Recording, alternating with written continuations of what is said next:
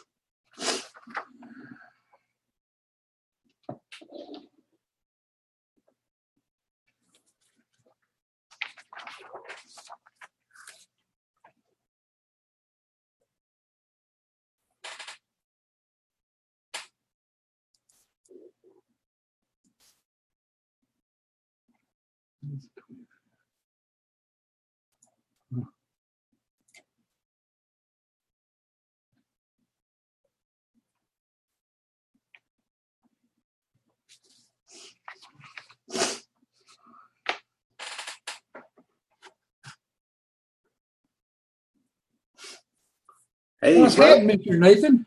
Hey, sir. You Hey, can hear Kelly. me. Huh? I can hear you. Good. Yeah. Let me get situated here.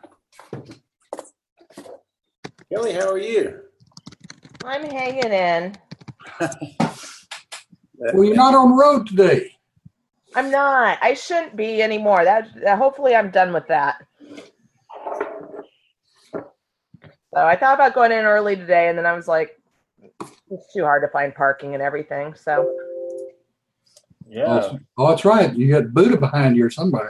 Who's that behind you there on the wall? yeah, it's, it's, it's a Thai Buddha. Well, that's the Thai Buddha. Tie dye Buddha. He's the skinny one. Son of the seventh son. right? Yeah.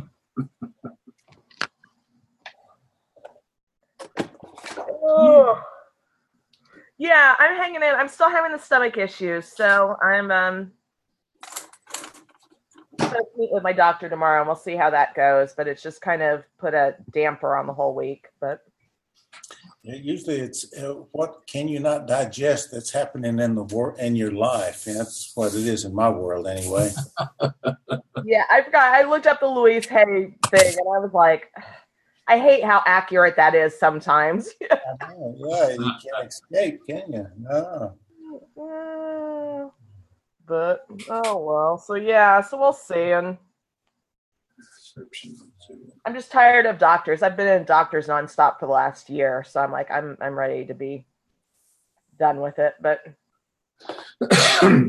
Yeah, the hard part is to check in with the real doctor, the doctor within, and uh, we we nobody told us how to do that, but he he she knows more about what's going on than any doctor outside. yeah, It's just that we've been trained the other way. Ah, somebody knows me better than me. Yeah. Yeah. yeah, I, I always go, but then I always like meditate on whatever they tell me before I do it. Yeah, good, good. 'cause- Was they give you a chance to talk yourself out of it or what? yeah, yeah. See if it just feels right. See if they, you know. that's it. But I will say I do like my current doctor, so that's the good news. Um, he's um, a, a doctor in the States yeah. Well, I'm in a I'm in a, a medical group. Um, and they're in my insurance plan, but I actually still have to pay like a, an annual fee with them, which is like I want to say like 125 or 150 dollars for the annual fee. But they run like no other doctor's office I've ever seen. Um, they literally like you wait in the waiting room, and then the doctor comes out and gets you, and then you have like a 30 minute appointment with the doctor. There's no in between nurses, and the doctor like literally you sit in his office for like 30 minutes with him and talk. It sounds like Mexico, yeah. Susan. yeah, so it's nice. So it's very collaborative. You know, it, it's not like him just going, "Oh, that you know, here I, I'm just fixing you really fast." He'll be like, "So what do you think?" and how's things going on in your life, and how's that affecting you, and da da da da da. Yeah, and so it's You doing fasting or anything? yeah, I can't. I, I've tried fasting right now, and I can't. Like, it makes me like ten times sicker. Wow. Yeah. So um, right now it's and then that's and that's a challenge for me because I tend to overeat, and it's like right now the one thing that's making me feel good is if I keep like starches in my stomach, and I'm like, but I don't want to eat starches all day. Sure tastes good. Yeah. It's one of those fantasies, isn't it there, uh, Jack? Yeah. You bet. Susan, you look different today. How's that? I don't know. Just something you look you just look different. I say, do you usually have your hair down in front like that? I think your hair is different. I don't know. Maybe it's back. I don't know. I mean, it's the same. I'm just rushed this morning. Just rushing, rushing. Got that rush look, huh? Yeah. You wear it well. Oh, it's been a busy week here. Yeah. Back in, back in Texas, or you already moved? No, I'm in Larkspur with my daughter and her family still. Moving. We've been, yeah, we got them moved over here to this new place, and now we're settling it. You know, getting all the boxes unpacked and Oh settled in. Boy, So- earning your salt. Yeah. Mhm. Yeah, I know. I got to earn. so, Had a busy week. how's everybody doing? Trying to stay in the eye of the hurricane. Yeah, that's it. Oh, I didn't even. I haven't seen the news. Is there a hurricane coming your way? Is there a real hurricane there, or is that just a, a Figure of speech. figure of speech? Oh, Well, Ah, There's always a hurricane. Are you- are you shaking things up down there, Nathan, or are they shaking you up? Yeah, normal normal fare? I think that's what I signed up for. Yeah. Normal what? Normal fare. There. Being in Mexico, what is Reverend Tony wants to know? What's the name of the girl that he dated that you know? Okay, check it out. And Marta McDonald, uh, uh, but you know that's probably her married name. Marta was her name. She, but she's about eighty years old now. I don't know. Uh, that's what she said. That yeah, she knew Tony, but uh, she's eighty. I bet. Yeah, I think she just turned eighty. How old was Tony? He had a birthday not too long ago, right? What? Tony, didn't Tony have a birthday not too long ago? Yeah, Didn't he he just- did. He just turned 65. 65? 65. She might have been robbing the cradle. She probably was. She's an old hippie. Yeah. Well, Yeah, I was saying he he generally not all, but I will say he does have a tendency to date older. So I So went he- He's 65. yeah. Oh, okay. So when did he turn 65? Just this Yeah. spring, right? Yeah. Oh, he- gee. Oh, gee. You know, I, was, I turned 65 in May, so we're, we're pretty close there. Yeah, you are, yeah. Five two. Hmm. Good old five, too. Yeah, a bunch of goats. Yeah. All right, Darren, watch it. we don't have to get insulting. Yeah, but they're, they're really good goats, you know. Oh, Yeah. good goats. Okay. I feel better now. Yeah, yeah.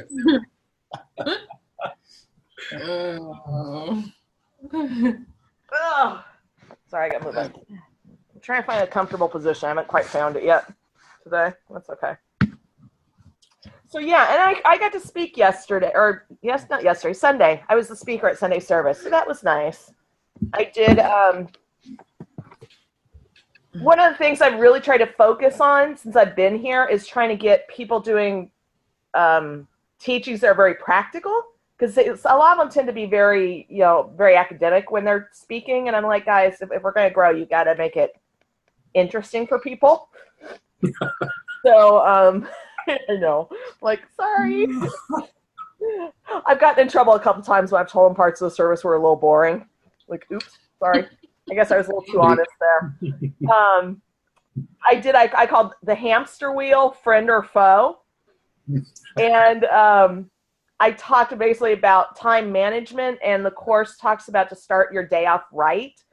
Um, basically, it talks about having ritual, um, but it says you know don't make a god out of the ritual, but you know have ritual, and so that's that's. I did talk you on that. It went. It's funny because it's like I'll be talking. I think I'm totally focused on one thing, and I'll just make some side comment, and then at the end of the talk, everybody gives like discusses your talk, Hmm. which I've never seen in a church, but that's what we do. And um, it's funny because the stuff they comment on is stuff like I didn't even think I was comment like spoke about it hardly, and that's what they all focused on. So um, it was kind of funny because the one thing that everybody commented on, I made a side comment about. Um, I'd gone on spiritualsingles.com for a little bit trying to, you know, find a date.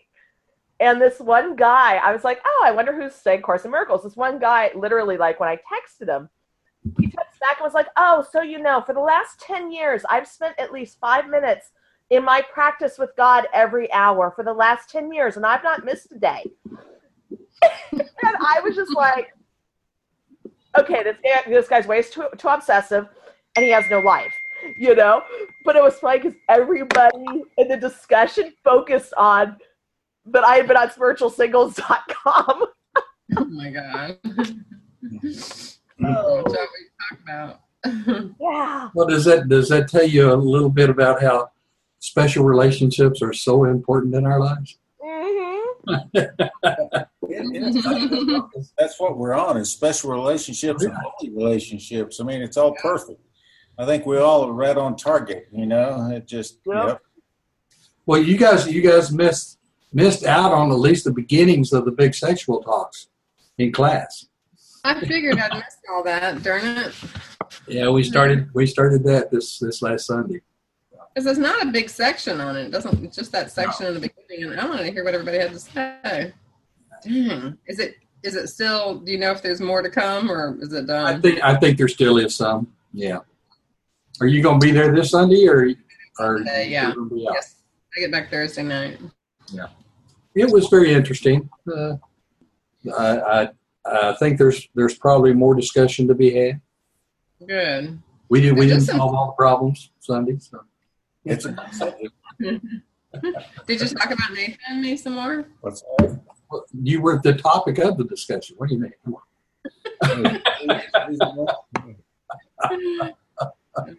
Uh, I'm like, I could send. I was gonna say, I'm, for, I'm in San Francisco. I'm like, any talks you guys have about sex are so calm. I'm like, it wouldn't phase me. probably. Probably. Yeah.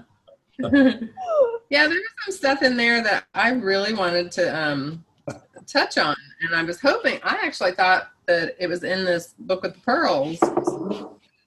Wanted to find out that was, you know, all edited. Yep. All edited. We had some good some good discussions, some good talks, and uh, some folks had some real good uh, insights. So uh, I was really really pleased with last Sunday. Yeah, it was very interesting. Hmm. Did you just a quick question? Did you get? Did you touch on the subject of homosexuality? No, Not yet. Okay. no, we Okay. haven't. I guess I guess if that's to come, then we still got that to cover. So. I was just, well, you guys are becoming experts now. You could talk about the bisexual and the polyamorous too. Bring that up and rile them all up. But when you, when you when you get all that in perspective of the course, you know, it's, all it is is just talk. yeah. Anyway, it's interesting. It's just deception. That's all. Distraction, whatever. You know, we use it for what we want to use it for. Uh, well, it's interesting because I um Communicate. everything happened this week actually on Sunday. It was it was my first board meeting. I just finally got added to the board. They didn't they didn't want to add me for like a year and a half. I'm like, okay. It just seemed odd to me. I was like, I'm your assistant minister, but okay. Um but they were like the agreement when I got hired was that they would pay my rent. Well, my rent's gone up and I haven't gotten an increase. Mm. And um, at the time, I didn't ask for it because we were going through the move, and you know. But um, I said something because I, I I use my pay as a ministerial housing allowance. That way, I don't pay taxes on it.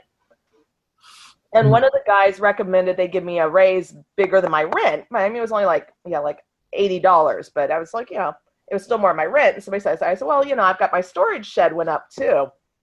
I had somebody like went ballistic almost in the meeting that they are not paying for me to have a storage shed and that's stupid and I'm hanging on to stuff and da da da da. I was like, mm, mm, mm. I was like, for somebody who just says it's all about love and everything's neutral, it's just funny to watch how they get triggered and they'll say, oh, all my re-, this person will say, oh, all my relationships are holy. Oh yeah. And Okay. then they went off on me about having a storage shed. And I was like, I don't think this is a very holy relationship right now. I think you're making me feel, but I appreciate that.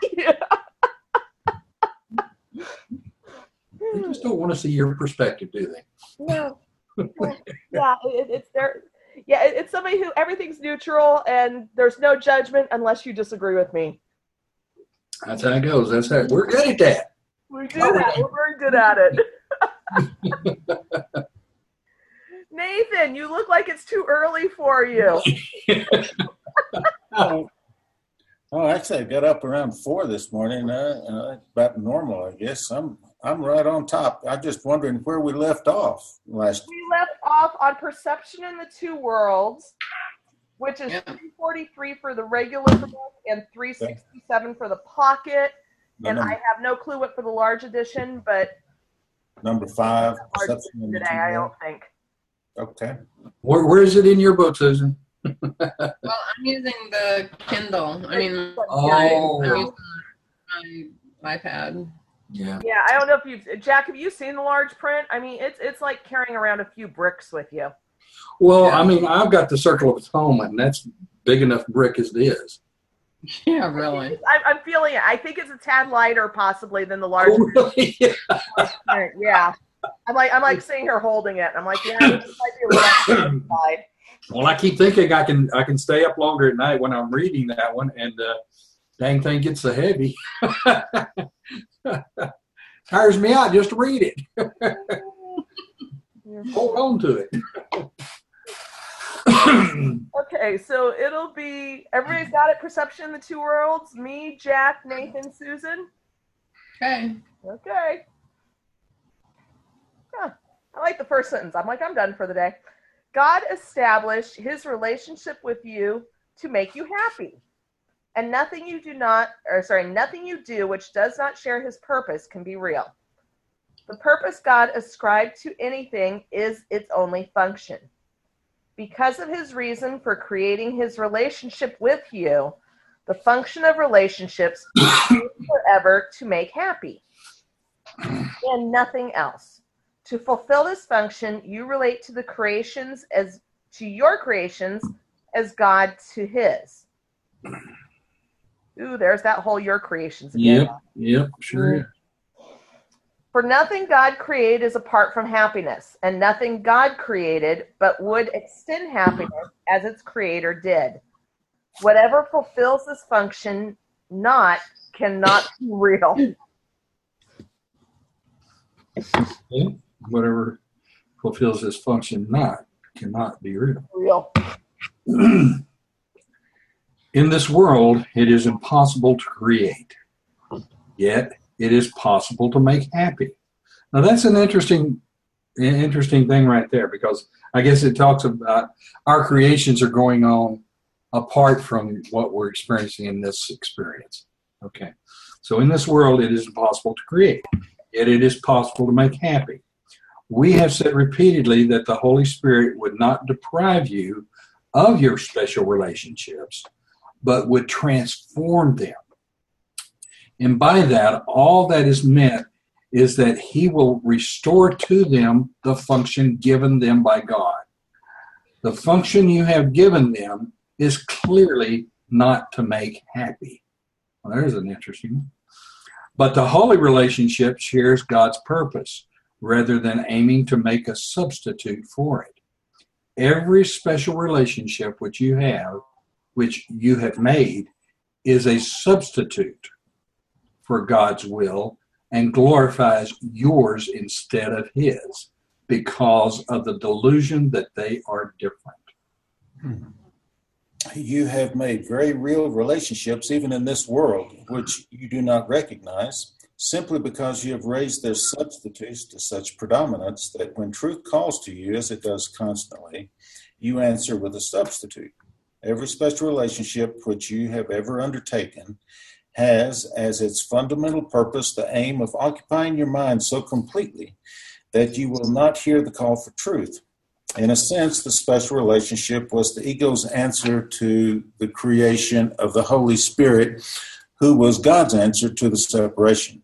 For although the ego did not understand what had been created, it was aware of threat. The whole defense system, which the ego evolved to protect the separation spirit, was in response to the gift which God blessed it, and by his blessing enabled it to be healed. This blessing holds within itself the truth about everything. And the truth is that the Holy Spirit is in close relationship with you because in him is your relationship with God restored to you. The relationship with him has never been broken because the Holy Spirit has not been separate from anyone since the separation. And through him have all your holy relationships been carefully preserved to serve God's purpose for you.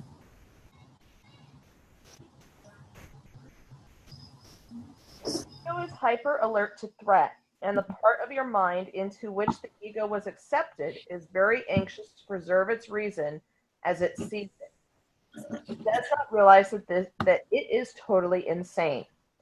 And you must realize just what this means if you would be restored to sanity. The insane protect their thought systems, but they do so insanely.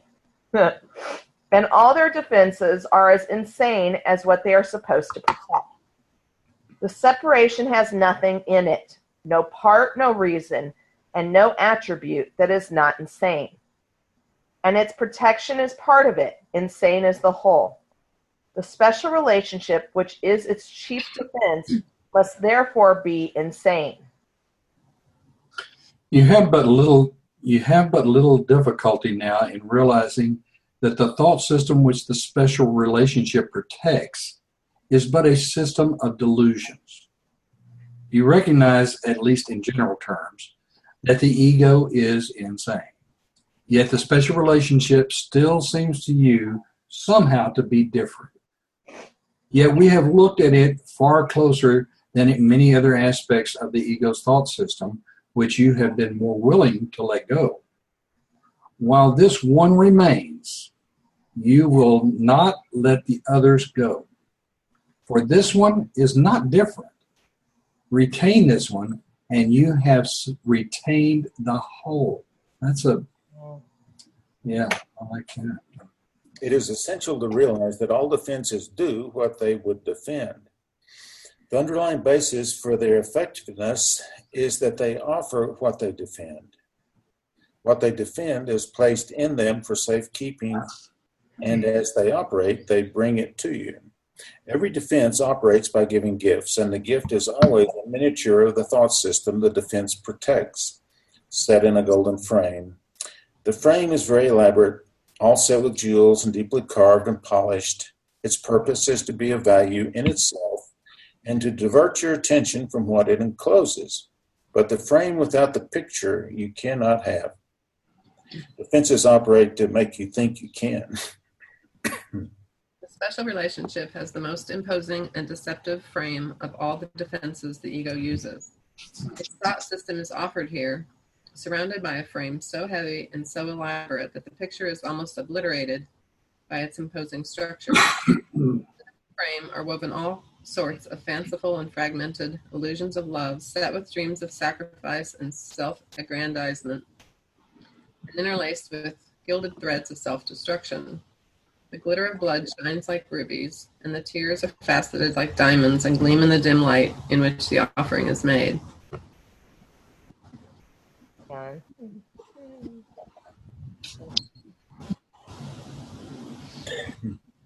Writing a note to myself. there we go. Look at the picture. Do not let the frame distract you. Hmm. This gift is given you for your damnation, and if you take it, you will believe that you are damned. You cannot have the frame without the picture. What you value is the frame, for there you see no conflict. Yet the frame is only the wrapping for the gift of conflict. The frame is not the gift. Be not deceived by the most superficial aspects of this thought system, for these aspects enclose the whole, complete in every aspect. Death lies in this glittering gift. Let not your gaze dwell on the hypnotic gleaming of the frame. Look at the picture and realize that death is offered you. That is why the holy instant is so important in the defense of truth. The truth itself needs no defense, but you do need defense against your own acceptance of the gift of death. When you who are truth accept an idea so dangerous to truth, you threaten truth with destruction. Your defense must your defense must now be undertaken to keep truth whole. The power of heaven, the love of God, the tears of Christ, and the joy of his eternal spirit are marshaled to defend you from your own attack. For you attack them, being part of them, and they must save you, for they love themselves. The holy instant is a miniature of heaven, sent you from heaven. It is a picture too set in a frame, yet if you accept this gift, you will not see the frame at all because the gift can only be accepted through your willingness to focus all your attention on the picture. The holy instant is a miniature of eternity, it is a picture of timelessness set in a frame of time. If you focus on the picture, you will realize that it was only the frame that made you think it was a picture. Without the frame, the picture is seen as what it represents.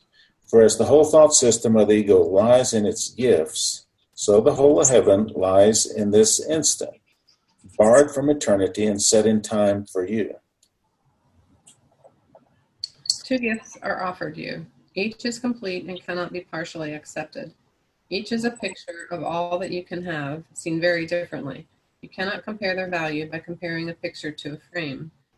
It must be the pictures only that you compare, or the comparison is wholly without meaning. Remember that it is the picture that is the gift, and only on this basis are you really free to choose. Look at the pictures, both of them. One is a tiny picture, hard to see at all beneath the heavy shadows of its enormous and disproportionate enclosure. The other is lightly framed and hung in light, lovely to look upon for what it is. You who have tried so hard and are still trying to fit the better picture into the wrong frame and so combine what cannot be combined. Accept this and be glad. These pictures are each framed perfectly for what they represent. One is framed to be out of focus and not seen. The other is framed for perfect clarity. The picture of darkness and of death grows less convincing as you search it out amid its wrappings. As each senseless stone which seems to shine in darkness from the frame is exposed to light, it becomes dull and lifeless and cease, ceases to distract you from the picture. And finally, you look upon the picture itself. Seeing at last that unprotected by the frame, it has no meaning. the other picture is lightly framed, for time cannot contain eternity. This is no distra- there is no distraction here. The picture of heaven and eternity grows more convincing as you look at it. And now, by real comparison, a transformation of both pictures can at last occur. And each is given its rightful place when both are seen in relation to each other. The dark picture brought to light is not perceived as fearful, but the fact that it is just a picture is brought home at last. And what you see there, you will recognize as what it is a picture of what you thought was real and nothing more. For beyond this picture, you will see nothing. The picture of light, mm. in clear cut and unmistakable contrast, is transformed into what lies beyond the picture. As you look on this, you realize that it is not a picture, but a reality. This is no figured representation of a thought system, but the thought itself.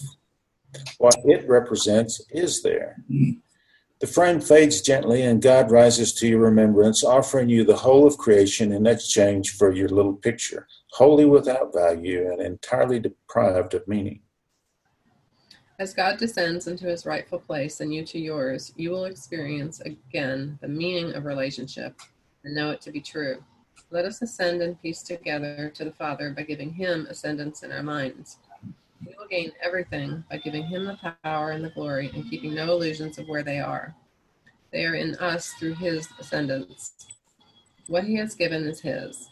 It shines in every part of him as in the whole. The whole reality of your relationship with him lies in our relationship to one another. The holy instant shines alike on all relationships, for in it they are one. For here is only healing, already complete and perfect. For here is God, and where He is, only the perfect and complete can be.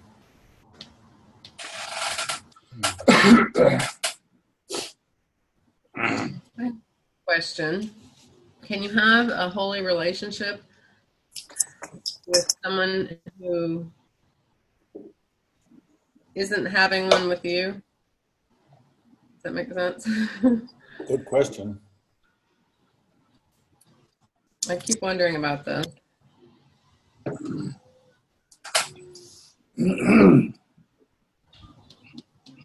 Yeah, it, it's like logically, I'm thinking no, but at the same time, I'm thinking the course teaches that the answer is yes.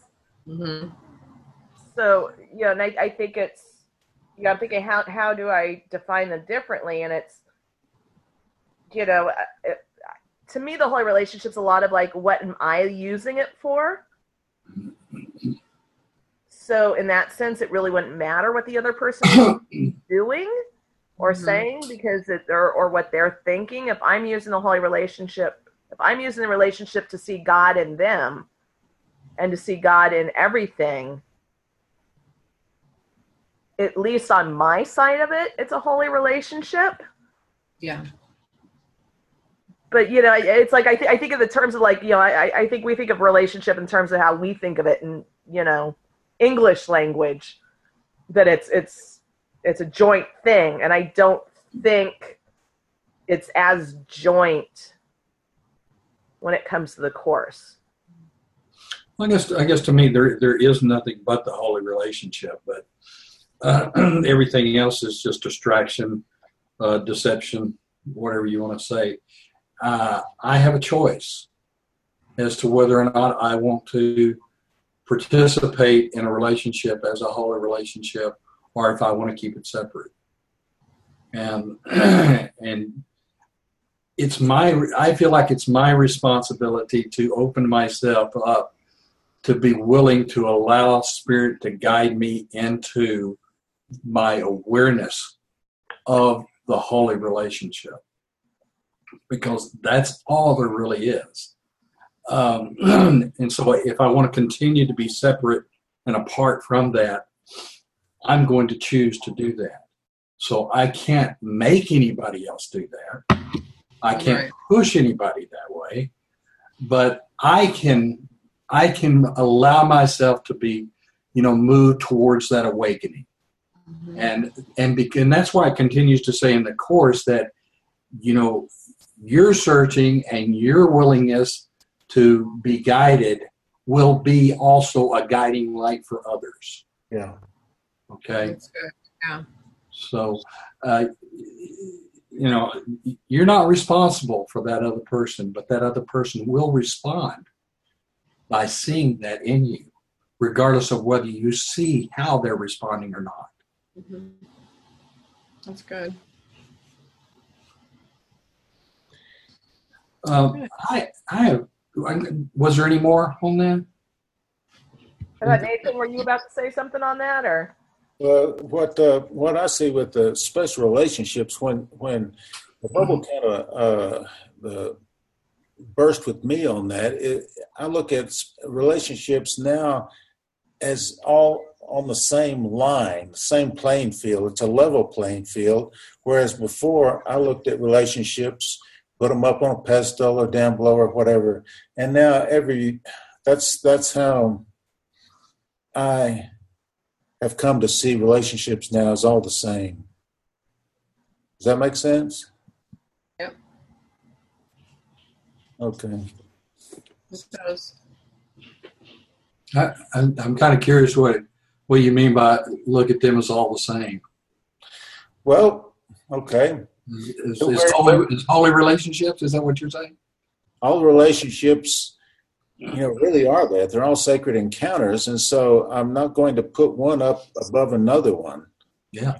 They're, they're all on the same wavelength, if you will, or um, I, I, I, I'm not not seeing one above and another one below. You, you know, it's just. zzz, you know, all in I, a- I, yeah, I, I kind of see that. I, I guess what I'm hearing is I'm hearing that you're slowly, uh, you're you're slowly getting your judgment out of relationships, yeah, yeah, exactly. allowing the acceptance, yeah, the oneness to come through. Yeah, yeah, yeah. But it's also nurturing the love that you feel, right? For one person equally. Mm-hmm.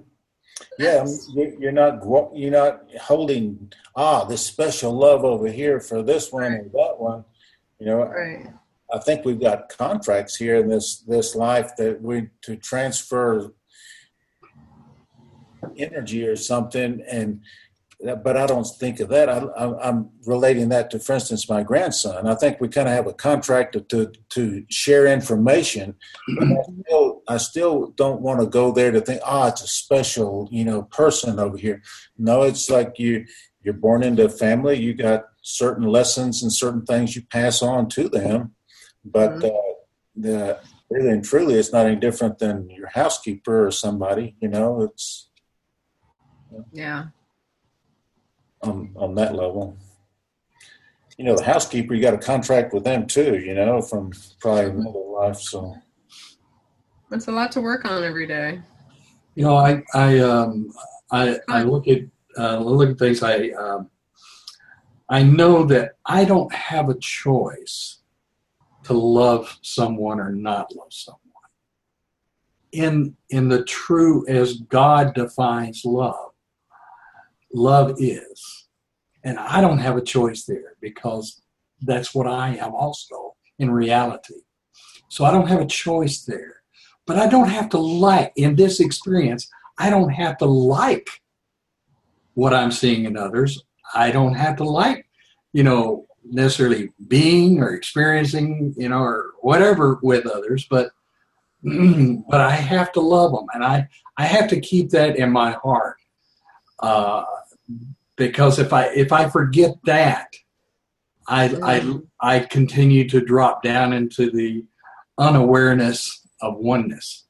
So that helps that helps buoy me up, I guess, so to speak, uh, and and reminding me that oneness is love, and uh, I don't I don't have to continue uh, certain relationships. I don't have to continue, but guess what? In all what all eventually comes around is that I will I will be awakened to understanding what that relationship was all about in the sense of how I allowed it to be, what I chose this relationship to be. And and I will I will eventually awaken to that. And the the deceptive parts I can let go of eventually because I will understand them. But I'm just participating in this experience, in this illusion. Mm-hmm. And and and I'm like you guys, I have to I have to balance those things out and and weigh them and see what I'm doing because I'm I'm a lost spirit in this experience, trying to figure it out. And but I I have to come back to my heart of hearts and and understand that that I am love. And and there is only oneness. And and and then I can begin to open up to allowing spirit to help me to understand this confusion that that I'm experiencing. So uh, don't judge. I mean, I, I, have to remind myself: don't let, don't judge yourself for whatever choices or decisions you make, because they you're here now where you are simply because of all those choices that you made. Hmm. And and uh, and I'm you know good, bad, or indifferent. I'm glad I made them for what whatever happened, because I'm here now and I'm I'm glad that I'm experiencing and, and realizing that awakening awakening is ahead of me. So I don't I try not to judge my choices. I know I'm going to make mistakes. Well, I don't call them mistakes. I'm just going to call them unloving judgments and unloving decisions. But but I'm going to make them, yep. and I'm just going to try not, my best not to judge myself more. If that makes any sense, I don't. Yep. I was to say, is that help you any, Susan, or what's your thoughts on that? No, I I agree with everything that everyone is saying. I I really do. I think that it's got to it's what comes from you, it's not what comes back regarding a holy relationship. It's what's in your own head and heart and mind. Yeah. Okie dokie. Well, let's move on to the next section. I think we're, what we're going to do is we're going to do two sections just start. They're long, and then we'll do the break, and then we actually have four sections, but the last four sections are like they're all a lot shorter. So I think that'll probably work. But we got another long section, three and a half pages. So. I think it's my turn. Um, I don't know who read last. Yeah, I think Susan did. I think. I think so. So, so the, the healed relationship. The holy relationship is the expression of the holy instant in living in this world. Well, like everything about salvation, the holy instant is a practical device witnessed to by its results. The holy instant never fails. The experience of it is always felt. Yet without expression, it is not remembered. The holy relationship is a constant reminder of the experience in which the relationship became what it is. And as the unholy relationship is a continuing hymn of hate in praise of its maker, so is the holy relationship a happy song of praise to the Redeemer of relationships. Hmm. Okay. The holy relationship, a major step towards the perception of the real world. The whole, okay, I'm sorry, I, I, I, in my mind, I was reading it wrong. The holy relationship, a major step towards the perception of the real world, is learned. In this experience, it is learned. It is the old unholy relationship transformed and seen anew. The holy relationship is a phenomenal teaching accomplishment. In its aspects, as it begins, develops, and becomes accomplished, it represents the reversal of the unholy relationship. Be comforted in this, in this. The only difficult phase is the beginning. Oh, so true. For here, the goal of a relationship is abruptly shifted to the exact opposite of what it was. this is the first result of offering the relationship to the Holy Spirit to use for His purposes. This invitation is accepted immediately, and the Holy Spirit wastes no time in introducing the practical results of asking Him to enter. At once, His goal is replaced yours. This is accomplished very rapidly, but it makes the relationship seem disturbed, disjunctive, and even quite distressing. The reason is quite clear, for the relationship as it is, is out of line with its own goal and clearly unsuited to the purpose which has been accepted for it. In its, un, in, it, in its unholy condition, your goal was all that seemed to give it meaning. Now it seems to make no sense. Many relationships have been broken off at this point in the pursuit of the old goal, reestablished in another relationship. For once the unholy relationship has accepted the goal of holiness, it can never again be what it was. The temptation of the ego becomes extremely intense with this shift in goals, for the relationship has not has not as yet been changed sufficiently to make its former goal completely without attraction, and its structure is threatened by the recognition of its inappropriateness for meeting its new purpose. The conflict between the goal and the structure of the relationship is so apparent that they cannot coexist. Yet now, the goal will not be changed. Set firmly in the unholy relationship, there is no course except to change the relationship to fit the goal. Until this happy solution is seen and accepted as the only way out of the conflict, the relationship seems to be severely strained. It would not be kinder to shift the goal more slowly, for the contrast will be obscured and the ego given time to reinterpret each slow step according to its liking.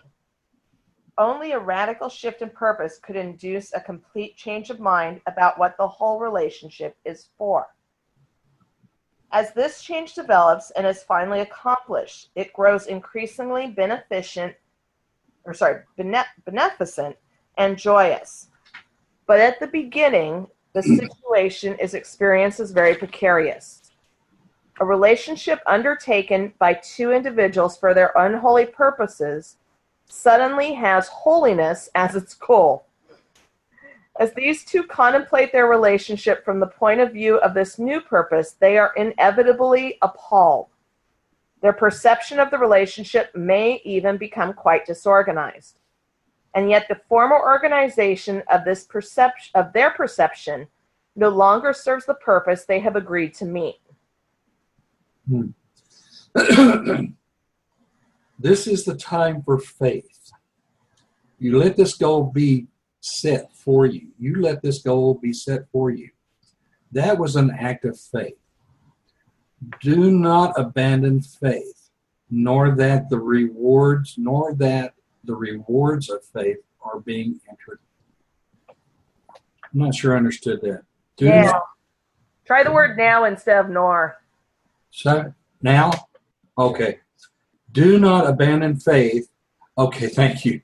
Do not abandon faith now that the rewards of faith are being introduced. If you believe the Holy Spirit was there to accept the relationship, why would you now not still believe that He is there to purify what He has taken under His guidance? Have faith in each other in what but seems to be a trying time. The goal is set, and your relationship has sanity as its purpose. For now, you find yourself in an insane relationship, recognized as such in the light of its goal. Okay. Now, the ego counsels thus substitute for this another relationship to which your former goal was quite appropriate. You can escape from your distress only by getting rid of each other. Mm-hmm. You need not part entirely if you choose not to do so, but you must exclude major areas of fantasy from each other to save your sanity. Mm-hmm. Fear not this. Have faith in him who answered you. He heard. Has he not been very explicit in his answer? You are not now wholly insane. Can you deny that he has given you a most explicit statement? Now he asks for faith, a little longer, even in bewilderment. For this will go, and you will see the justification of for your faith emerge to bring you shining conviction. Abandon him not now, nor each other. This relationship has been reborn as holy. Accept with gladness what you do not understand, and let it be explained to you as you perceive its purpose work in it, as its purpose work in it to make it holy. You will find many opportunities to blame each other for the failure of your relationship, or it will seem times to have no purpose. A sense of aimlessness will come to haunt you and to remind you of all the ways you once sought for satisfaction and thought you found it. Oh dear. Yeah. Oh, We all know what that my, my, um, okay, but for, forget not now the misery you really found, and do not now breathe life into your failing egos. For your relationship has not been disrupted; it has been saved.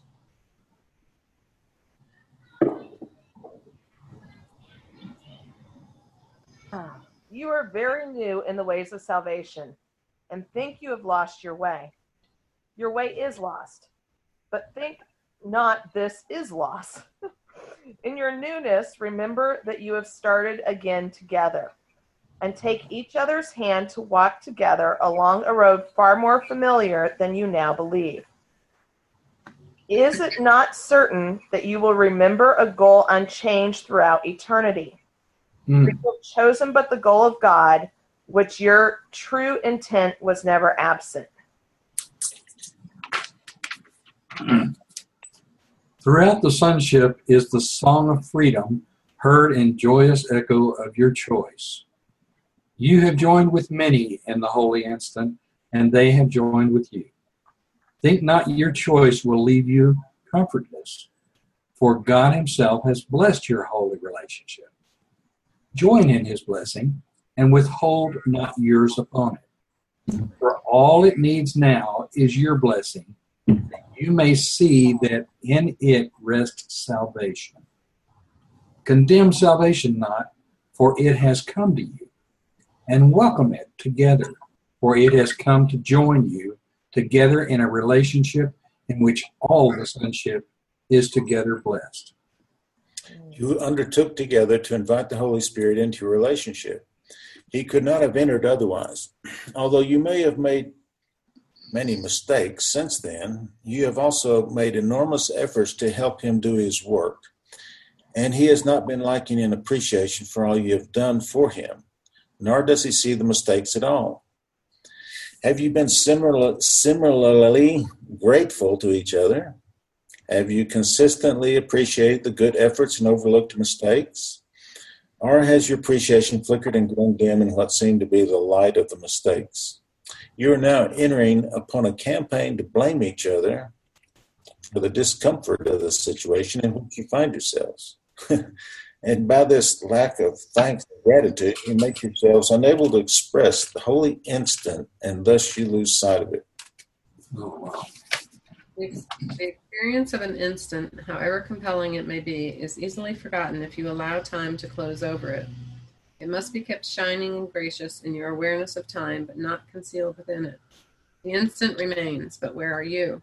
To give thanks to each other is to appreciate the holy instant and thus enable its results to be accepted and shared. To attack each other is not to lose the instant, but to make it powerless in its effects. You have received the holy instant, but you have established a condition in which you cannot use it. As a result, you do not realize that it is still with it is with you still. And by cutting yourself off from its expression, you have denied yourself its benefit. You reinforce this every time you attack each other. For the attack must blind you to yourself. And it is impossible to deny yourself it is impossible to deny yourself and recognize what has been given and received by you. Stand together in the holy presence of truth itself. Here is the goal together with you. Think you not the goal itself will gladly arrange the means for its accomplishment? It is just the same discrepancy between the purpose that has been accepted and the means as they stand now, which seems to make you suffer, but which makes heaven glad. If heaven were outside you, you could not share in its gladness. Yet because it is within, the gladness too is yours. You are joined in purpose, but remain still separate and divided on the means.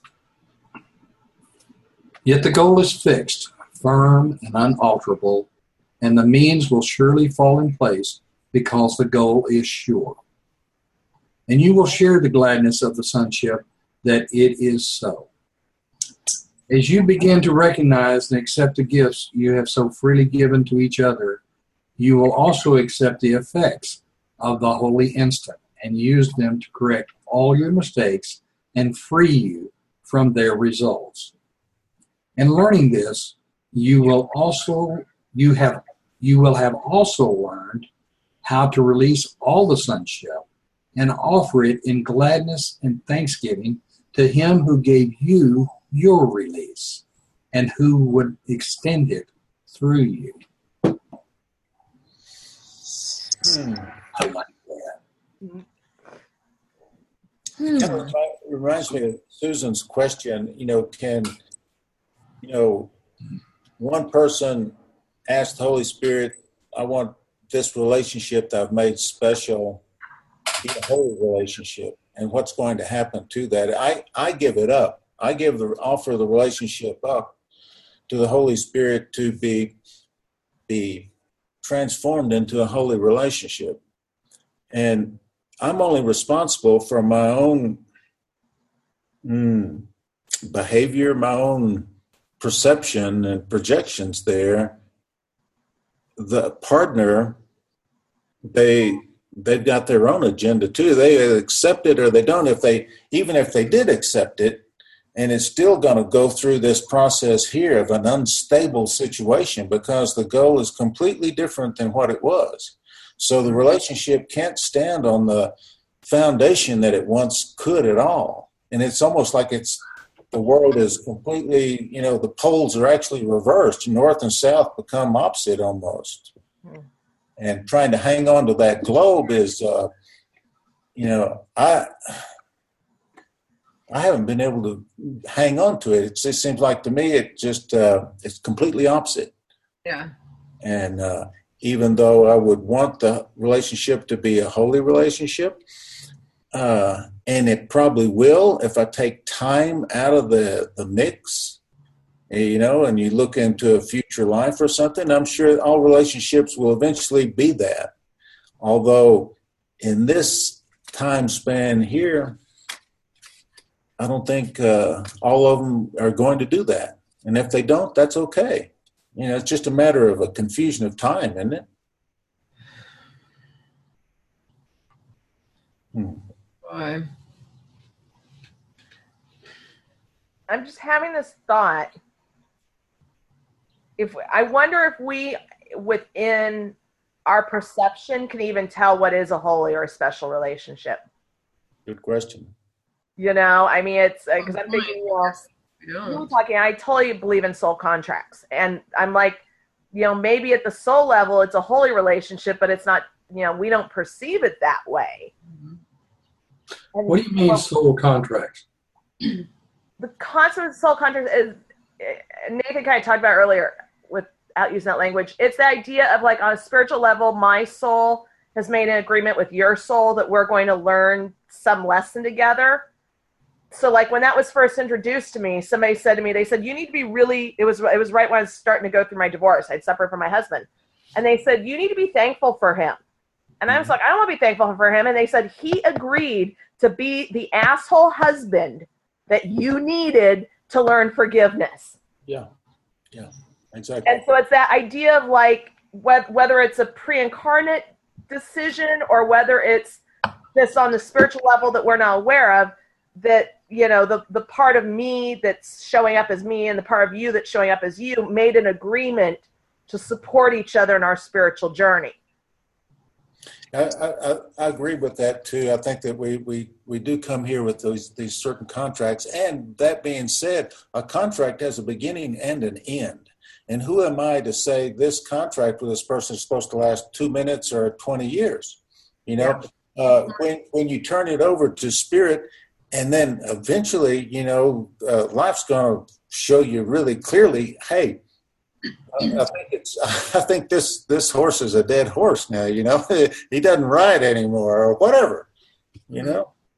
Well, I'm going to step out on a limb there, and uh, uh, but I don't agree with it. I don't agree with because to me, it's like deciding to live in the past. Okay, Adding to what? live in the past.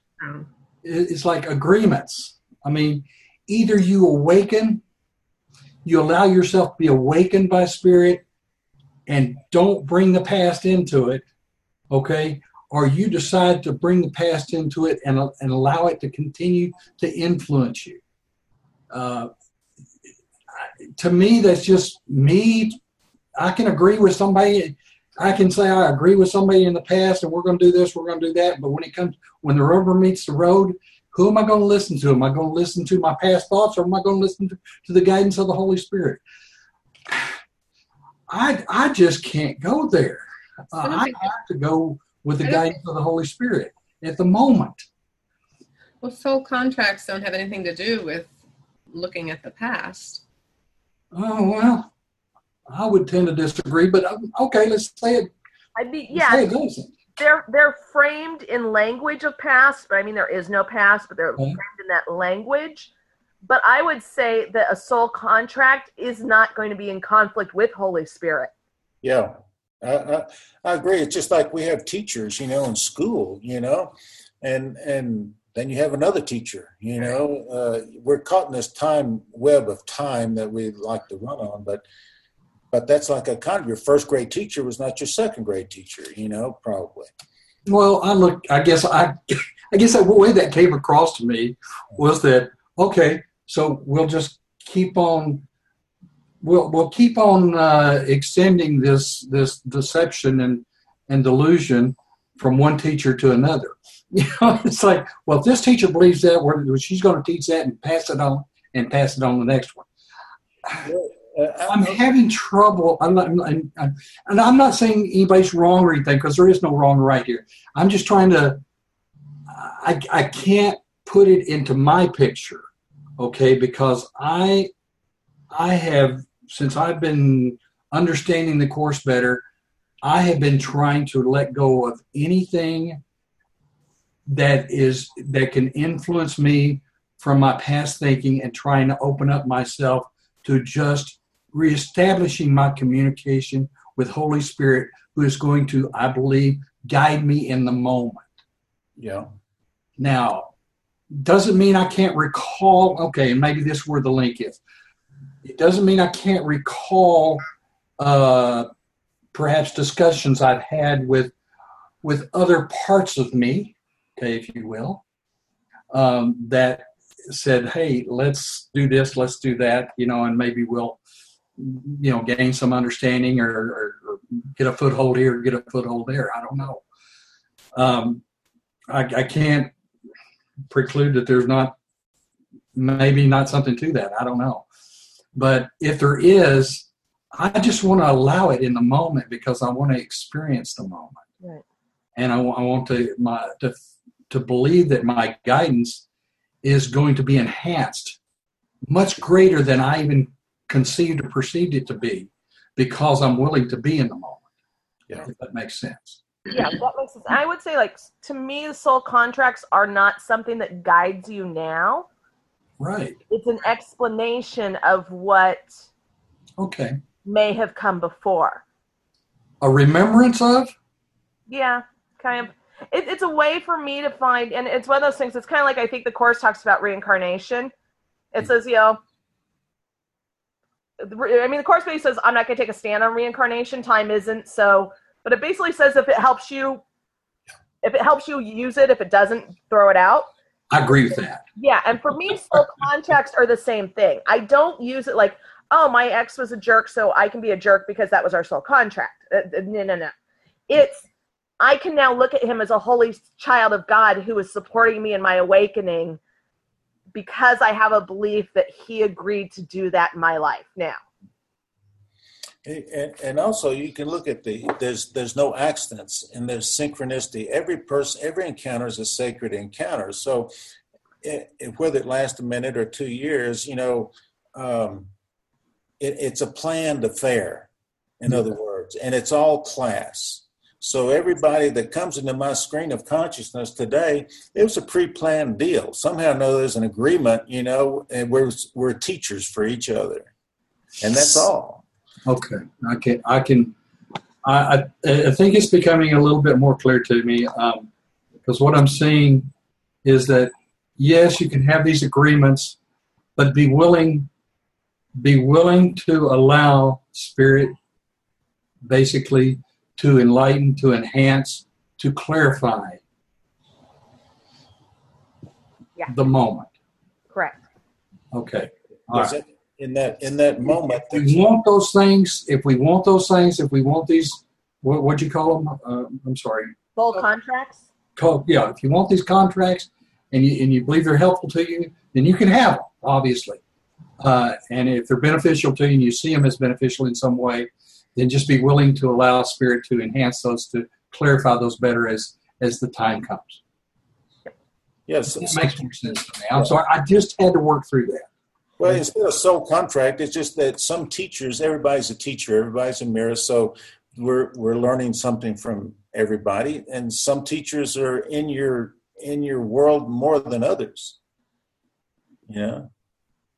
Yeah I, I guess i'm just i guess i am and i i I mean i don't know how this works but but i'm just i'm really trying to allow myself to just be in the moment That's good. That's that's that's if you can do that twenty four seven, you know, there's because no those are you're awake, you know. those are those are tools that i'm carrying forward uh, that i see that this what you call it again the, the relationship uh, Yeah, see, and for me, where the it soul comes, contracts okay yeah, say for me, sometimes the being in the moment, I'll say like when I was going through my divorce, being my in the moment was my ex is an ass. Mind language, but he was just, I mean, he was abusive and all, verbally and emotionally when I separate from him. And so for me, like it, even though it's like, you know, I realize that being in the moments, you should see the person as a holy child of God, perfect, whole and complete, and everything's perfect. I couldn't do it. I couldn't. I, I just couldn't at the time. okay yeah, And okay so for me to be able to say, he's doing this for a sacred reason to help me with my awakening, okay yeah I allowed me that. then to see him better in the moment. okay Change your perspective. Yeah.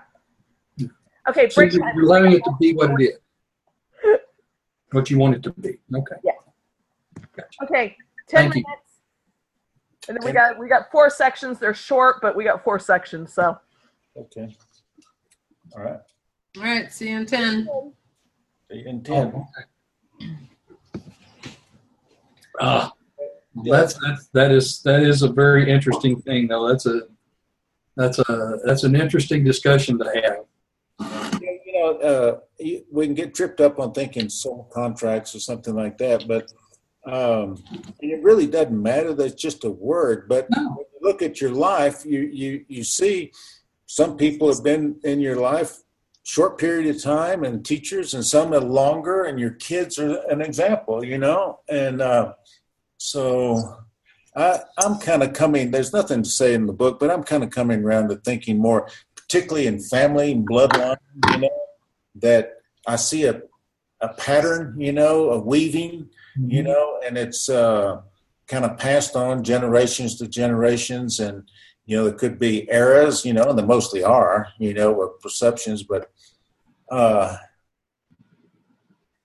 they're, they're they're giving us gifts of, um, you know, more than somebody just unknown to you, maybe, you know, I don't know. Well, you know, it, I've read things on this before, and and yes, there there does there does seem to to be that that relationship that is going on, but I guess I have just decided uh, in my mind that that is just another thing. I mean, I'm carrying it forward because I'm going to use it for whatever I choose to use it for, and however I choose to use it, and it can it will influence me however you know I allow it to influence me. But that is just another form of of uh, thoughts of separation that I'm eventually going to have to let go of. And so I guess I'm maybe I'm just getting myself prepared to let go of it altogether anyway. Maybe maybe it's like a big jigsaw puzzle, and each piece is a person, you know. Of course it is. And and, and, when we get together again, you bring your jig, your parts of the puzzle. I'll bring mine. Susan will bring hers. and we'll all put a puzzle together.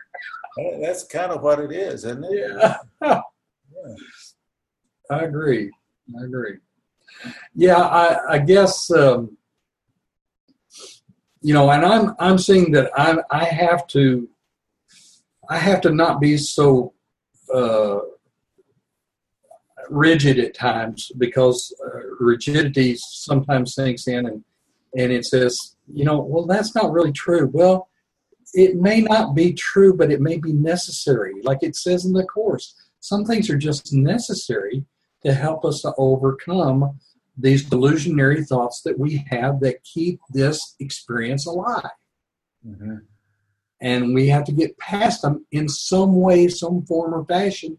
And we are reaching out there. Believe me, we are reaching out there in many ways to to disassemble this thing. That's where we're going. We're, we're trying to disassemble this illusion, even though we don't realize it. But we're reaching out to each other, trying to find peace, trying, trying to find happiness, trying to find joy. And we're reaching out in these many, many ways to, to disassemble this illusion that is, that is taking that away from us. Yeah, you know, we're, we're all looking for also meaning in this chaos. But the trick is, in the chaos, this world, there is no meaning in it. You know, and so it's inside, you know, so the only meaning is. So I'm going to take a little break. All righty.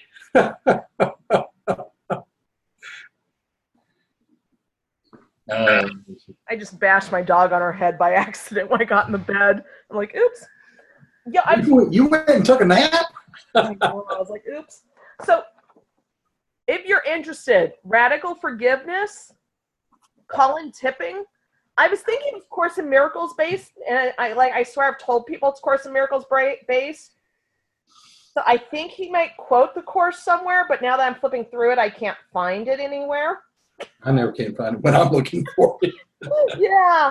Um. It, it well, it's it's it's it's really deep into the soul contract idea.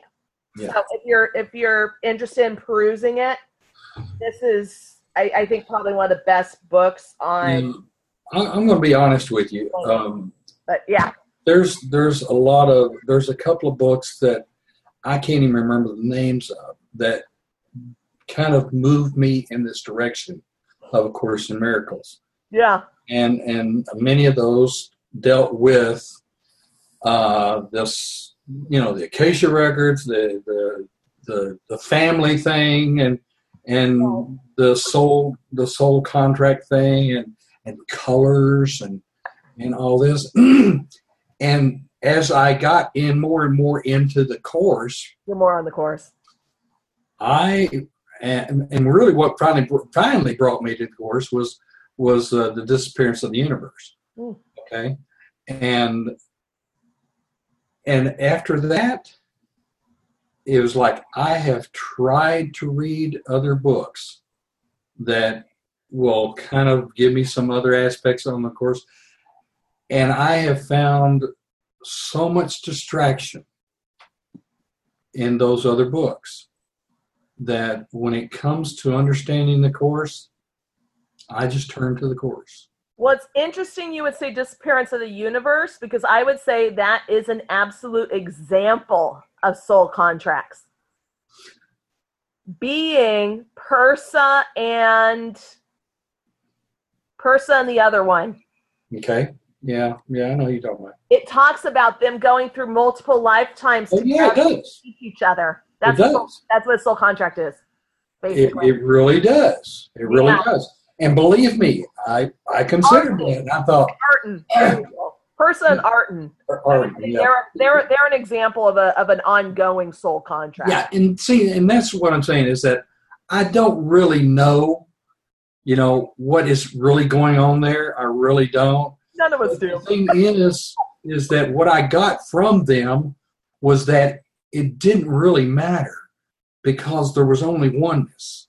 Right. They stressed that, they emphasized that, and they tried to make that plain. And it was only in that they were willing to present themselves here. Now, if they had if they had these past lives and things like that, you know what? I had to go because I just could not I I could not fit that into the final awakening to oneness. So I said, okay, that's what they needed. That's what they had to experience. Okay, to go through that. But when it comes to awakening, all of that will be as, It doesn't matter. nothing. Yeah. Yeah, that's, that's where I'm really coming from. that's why I always tell people I'm like, I believe we experience we have the experience of being reincarnated or, or having been reincarnated, I don't have a problem with that. but I don't think we actually were reincarnated. But Well, I, I, I don't. experience of having been. Because you know, if there's no time, how can you be reincarnated? Yeah, and I don't. I don't look at. I don't look at this life anymore as birth and death. Yeah. You know, it, it, it's just. It's just moving, moving from one experience to another, and you know, heck, maybe I do experience being reborn in as as a, as a body into this world. You know, three or four hundred times. I don't know. It doesn't really matter to me. Yeah. What matters to me is my is what really matters to me is reestablishing my communication with the Christ within. And I can only do that by guidance that I'm getting from, from Jesus and Holy Spirit. And, You know, and one, one way to look at that rebirth too, Jack, is every moment, every holy instant is a rebirth, and that's the only thing. That's the only where truth is. yeah. It- well, you're exactly right. Yeah, and that, that's that's it. Yeah. Because because rebirth, all that is is is letting go Yeah, of that which is false. and, and every instant is a rebirth, and uh, uh, yeah, or something. I don't know. Yeah, you do. You're just resisting it. I'm trying to hang on to something on this best ball. I don't want to leave yet for some reason. Huh? Yeah. I have another holy relationship question. I, Uh, hate, I hate to keep picking on Bill, but he's he's what there is. Um, Yeah. So this holy relationship that I feel like I've come to have with him, and um, is is has been wonderful. when I travel, and when I'm gone, I'll be gone, you know, week, two weeks, and I won't even think of Bill. It won't even occur to me I, I don't even have a fleeting thought in the daytime. But the minute I lie down, and like I will be dead tired, exhausted, just beat. I cannot wait to hit the pillow. I'm so tired. And then I can't sleep because my mind just does all this and it it I think there was so much deception for 32 years was so mind-boggling to me that those things will come up in my head. I'll just keep thinking of instances and people and you know what he did and blah blah blah blah blah. And I mean, I will just be like, and then I, I, I think, stop, stop. What are you doing? You know, this is crazy. I can't stop it. It keeps happening. It won't stop. And I don't. You know, I can't say, well, then I must not really want a holy relationship, or I must not really have forgiven him enough. And I just don't get, or it's my ego, you know, still churning. I'm really stuck with that. I don't know how to how to make those thoughts go away. It's it, it literally tortures me. And I don't understand what that is or why it is. Or am I really being stubborn? Hmm. Is anybody having good input on that? Has that ever happened to you before? Surely. yeah. What do you what is going on? What do you think, Ellie? Personally, um, because I'm still struggling with that. Not so much my ex, but my my former teacher, because that actually was in some ways when that broke up, that was more of a traumatic experience for me to actually than my divorce. Um, and for me, I, I think there is still there's still some judgment. There's still some, you know, I, I think it, it's it's it's small compared to what it used to be. Um, but to me, it's just I always call it I always call it the dust bunnies. I think it as dust bunnies. It's not like oh I haven't done forgiveness work. Oh I haven't you know because you, then you get beaten up yourself. Like why am I doing this and why am I, you know, still obsessed with this? Mm-hmm. And I realize like I can't you can't go down that road. You can't go be like oh I haven't been forgiving enough because then you'll just drive yourself you know, then you drive yourself into non forgiveness for not being forgiving enough. And I just, for me, that's just my consciousness saying I still have to resolve this a little bit. There's still some dust bunnies that haven't quite gotten cleared out. And for, you know, I, I don't know why. They just haven't. Um, and really now, um, and partially it's been an issue of like I've had to because I was having so many sleep issues mm-hmm. um, is I just I really sit there and and when my friends gave me this phrase, they said they said they they, they said you know don't take on the responsibility of forgiving. They said allow Holy you know you've got to allow Holy Spirit to do that. It, it's it's almost like a third party action. and so like I mean I just literally like I'll lay in bed I'll be like I've just started this mantra where I'll just say, forgiveness, please set me and this other person free. And I just kind of allow it to be and know that, you know, there's probably some little part in me that is still aggrieved and still thinks, you know, he shouldn't have done this, he shouldn't have done that. You know, why did he do this? Why did he do that? Da da da da da.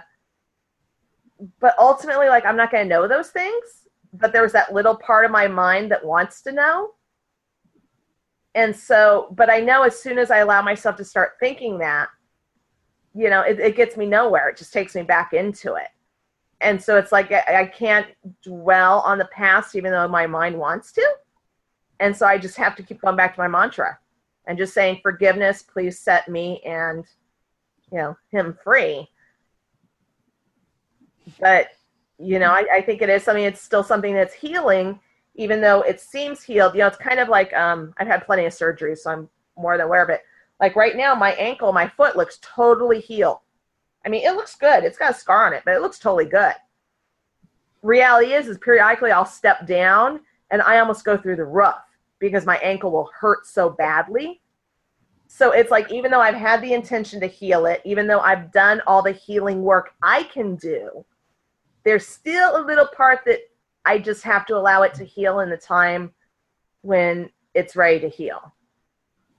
And I think it's a matter of just being willing to heal and being willing to, like you said, you know, look at your thoughts and be like, hey, whoa, hold on, don't need to go there. Um, It's confusing to me because I want it so badly, and I'm You won't easily. want so badly. Let go. I want all that crap in my head gone. I don't. I don't even. It, during the day, I just. I only think. I think loving thoughts and, um, you know, about Bill. Mhm. But the minute that hit head hits the pillow, it just switches. It's like this switch. And I say during the day, I don't think about him much, but at all. But if I do, it's a loving thought. And but then it does this, you know, switch flip thing, and I just don't. It's just confounding to me because I want from this. I want to be completely free of those thoughts. You know, it's funny. I, uh, you know, with my ex, I uh, I went through the same thing, and and it was, it was like um, I I would have loving thoughts, and and I could think in in as far as having a holy relationship. I just thought of how how wonderful a person hmm You froze up. Rose, you lost Jack.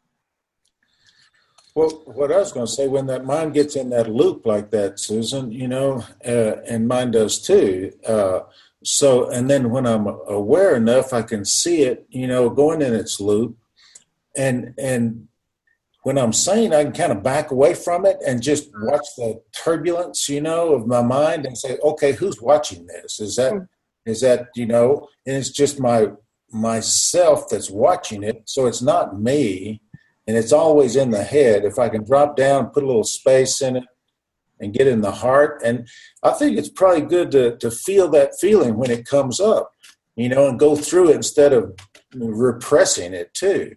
Oh, I'm feeling that loop again. Oh, you know, and just breathe and uh, uh, try to process it, but with some space, maybe. My mind gets in a loop like that sometimes too, and. Uh, um, but then I realize that's not me, you know, that's that's looping. You know, Okay. who I am is just watching the loop going around and around, you know. So that gives me a little space. Okay. All right. Hmm. Be gentle on yourself. What? You're normal. I don't want to be normal. I don't want to be normal anymore. No, I'm. And also, I, if it's only at night when you go to bed, for instance, then it has something to do with you know bed and something related there that is unprocessed, probably, you know, and maybe it's the the infidelity or something, and you associate it with bed, you know. Uh, I don't know, you know. Just ask to be shown the truth here, Father. What's the truth? And yeah. I need to. I need to ask for to be shown. Yeah. And be Mhm. grateful you can look at him with love during the day. Yeah. I mean, that's a big thing. It, it took me a, quite a while before I could even talk about my ex without being like, ah, you know. Yeah, I feel very, very protective of him. I want him to have a happy life. I want him to. Um, I just, I don't know. I just, I'm, I feel so. I don't know. I feel very strong about how. I feel very protective of that relationship. That's all I can say. In that, I want so much for him. So I don't. It's it's confounding to me to to just think of all this yuck in my brain, you know, and just be so angry and pissed off in another. Yeah, I feel like my vulnerability is just at its height, you know, when I'm in that almost sleep state. Yeah. And just can't seem to um, control it. I don't like it. It's just messing with my head. It's just, it's, it's been bothering me. So, uh, and there is no time, but it's, I guess it takes time. Damn it. Time in the non time zone. Yeah. Uh, Yeah. Well, this next part should be interesting. Practical forgiveness. Oh, so yeah, let's let's we'll, we'll move on without Jack. I just texted him, but I haven't heard back. Um, I'm assuming he just had computer issues, but Yeah. hopefully he'll make it back. So we'll All go me, Nathan, and then Susan. And if Jack pops back, we'll pop him back in. Okay. So, practical forgiveness. The practical application of the Holy Spirit's purpose is extremely simple, but it is unequivocal. I hate these words. Unequivocal. Whatever. Unequivocal. Unequivocal. Thank you. in fact, in order to be simple, it must be unequivocal. Oh my gosh. The, the simple is merely what is easily understood. And for this, it is apparent that it must be clear. The setting of the Holy Spirit's goal is general. Now, He will work with you to make it specific, application is specific. There are certain very specific guidelines He provides for any situation. But remember that you do not yet realize their universal application. Therefore, it is essential at this point to use them in each situation separately until you can move safe move sorry until you can more safely look beyond each situation in an understanding far broader than you now possess. In any situation in which you are uncertain, the first thing to consider very simply is what do I want to come of this? What is it for? The clarification of the goal belongs at the beginning, for it is this which will, will determine the outcome. In the ego's procedure, this is reversed. The situation becomes the determiner of the outcome, which can be anything. The reason for this disorganized approach is evident. Ego does not know what it wants to come of it. It is aware of what it does not want, but only that. It has no positive goal at all. not a clear-cut positive goal set at the set at the outset, the situation just seems to happen and makes no sense until it's already happened.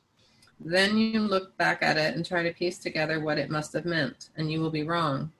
Not only is your judgment in the past, but you have no idea what should happen. No goal was set with which to bring the means in line. And now the only judgment left to make is whether or not the ego likes it. Is it acceptable or does it call for vengeance? The absence of a criterion for outcome for outcomes set in advance makes understanding doubtful and evaluation impossible. The value of deciding in advance what you want to happen is simply that you will perceive the situation as a means to make it happen. You will therefore make every effort to overlook what interferes with the accomplishment of your objective and concentrate on everything which helps you meet it.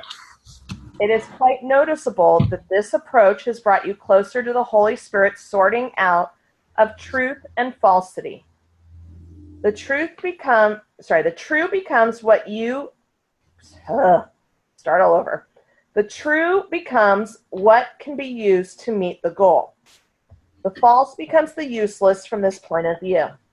The situation has meaning.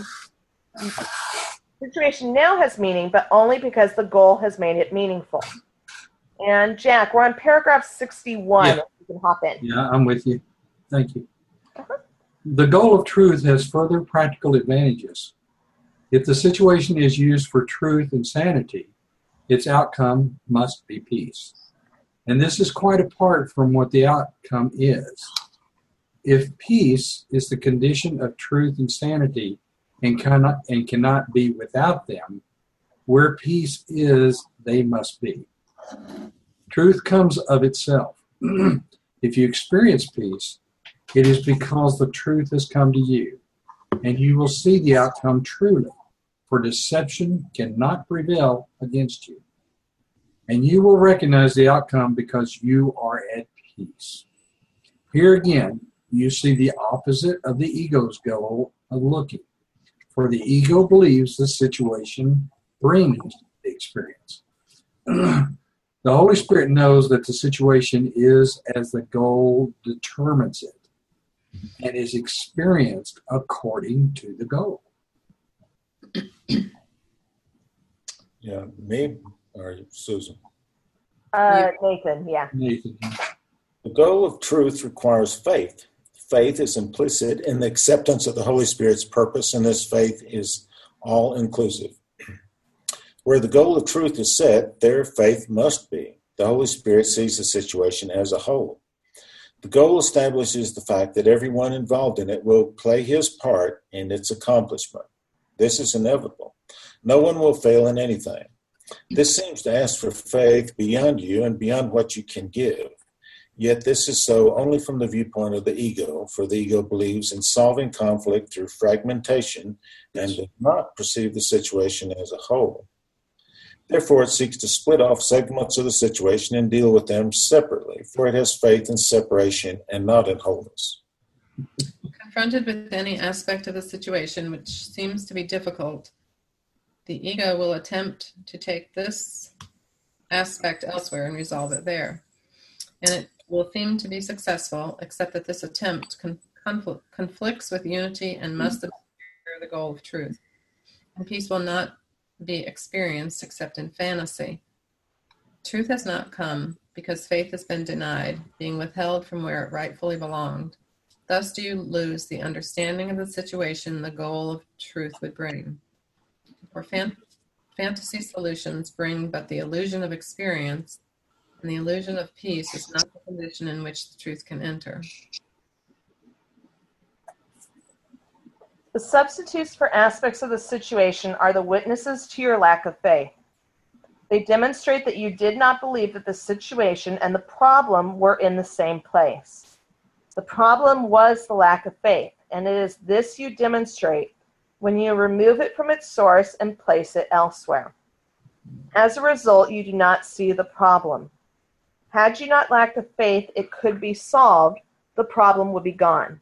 And the situation would have been meaningful to you because the interference in the way of understanding would have been removed. To remove the problem elsewhere is to keep it. For you remove yourself from it and make it unsolvable. I, I like that second paragraph there, what, 58? In any situation where you're uncertain, what do I want to come of this? What is it for?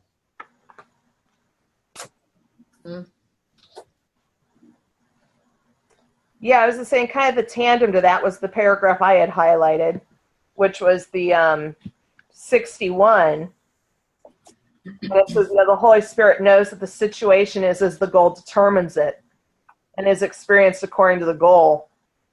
So you're right. It's like it's like as we get clear on what our purpose was for it, then we can be like, oh, that's why I'm having this experience. Yeah, and the key for me is whenever I do feel that uncertainty about any event, know, ask that question, you know, uh,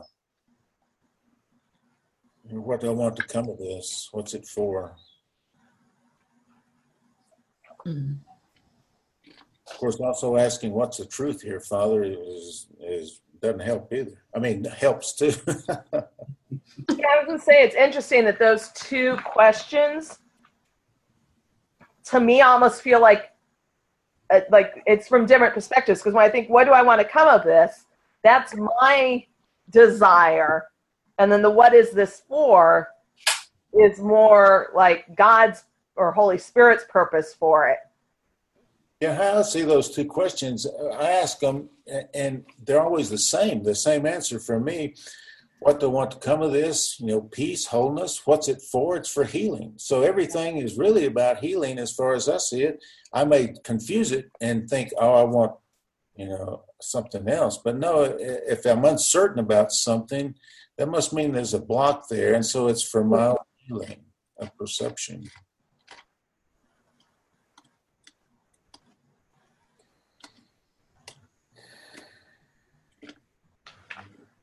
Anything else on this section, Susan or Jack? I don't think so. Okay. It just made me laugh. I don't even remember the context, but I underlined it. So it's the only judgment left to make is whether or not the ego likes it. I don't remember what the context was on it, but I giggled when I saw that. I was like, oh yeah, we just do we like it or not? Yeah. So, um, Jack, you can go ahead and the need for faith. Sorry about that little incident that occurred. My uh, computer had a chip blip, I guess. We figured. We're like, oh, he froze. The machine's version of a brain fart, but um, it it just it just said something happened, so I'm knocking you off. So, uh, all right, the need for for faith. There is no problem in any situation that faith will not resolve. There is no shift in any aspect of the problem, but will make solution impossible. For if you shift part of the problem elsewhere, the meaning of the problem must be lost, and the solution to the problem is inherent in its meaning. It is not possible that all your problems have been solved, but you have removed yourself from the solution. I like that one a lot. Yet faith, yet faith must be where something has been done and where you see it done. A situation is a relationship being the joining of thoughts. If problems are perceived, it is because the thoughts are judged to be in conflict. But if the goal is truth, this is impossible. Some idea of bodies must have entered, for minds cannot attack. That's an interesting statement. Some ideas of bodies must have entered, for minds cannot attack. the thought of bodies is the sign of faithlessness, for bodies cannot solve anything. And it is their intrusion on the mm. relationship and error in your thoughts about the situation, which then becomes the justification for your lack of faith. You will make this error, but be not at all concerned with that. The error does not matter. Faithlessness brought to faith will never interfere with truth, but faithlessness used against truth will always destroy faith. If you lack faith, ask that it be restored where it was lost, and seek not to have it made up to you wrongly, as if you have been unjustly deprived of it. Only what you have not given can be lacking in any situation. But remember this the goal of holiness was set for your relationship and not by you. You did not set it because holiness cannot be seen except through faith. And your relationship was not holy because your faith in another was so limited and little.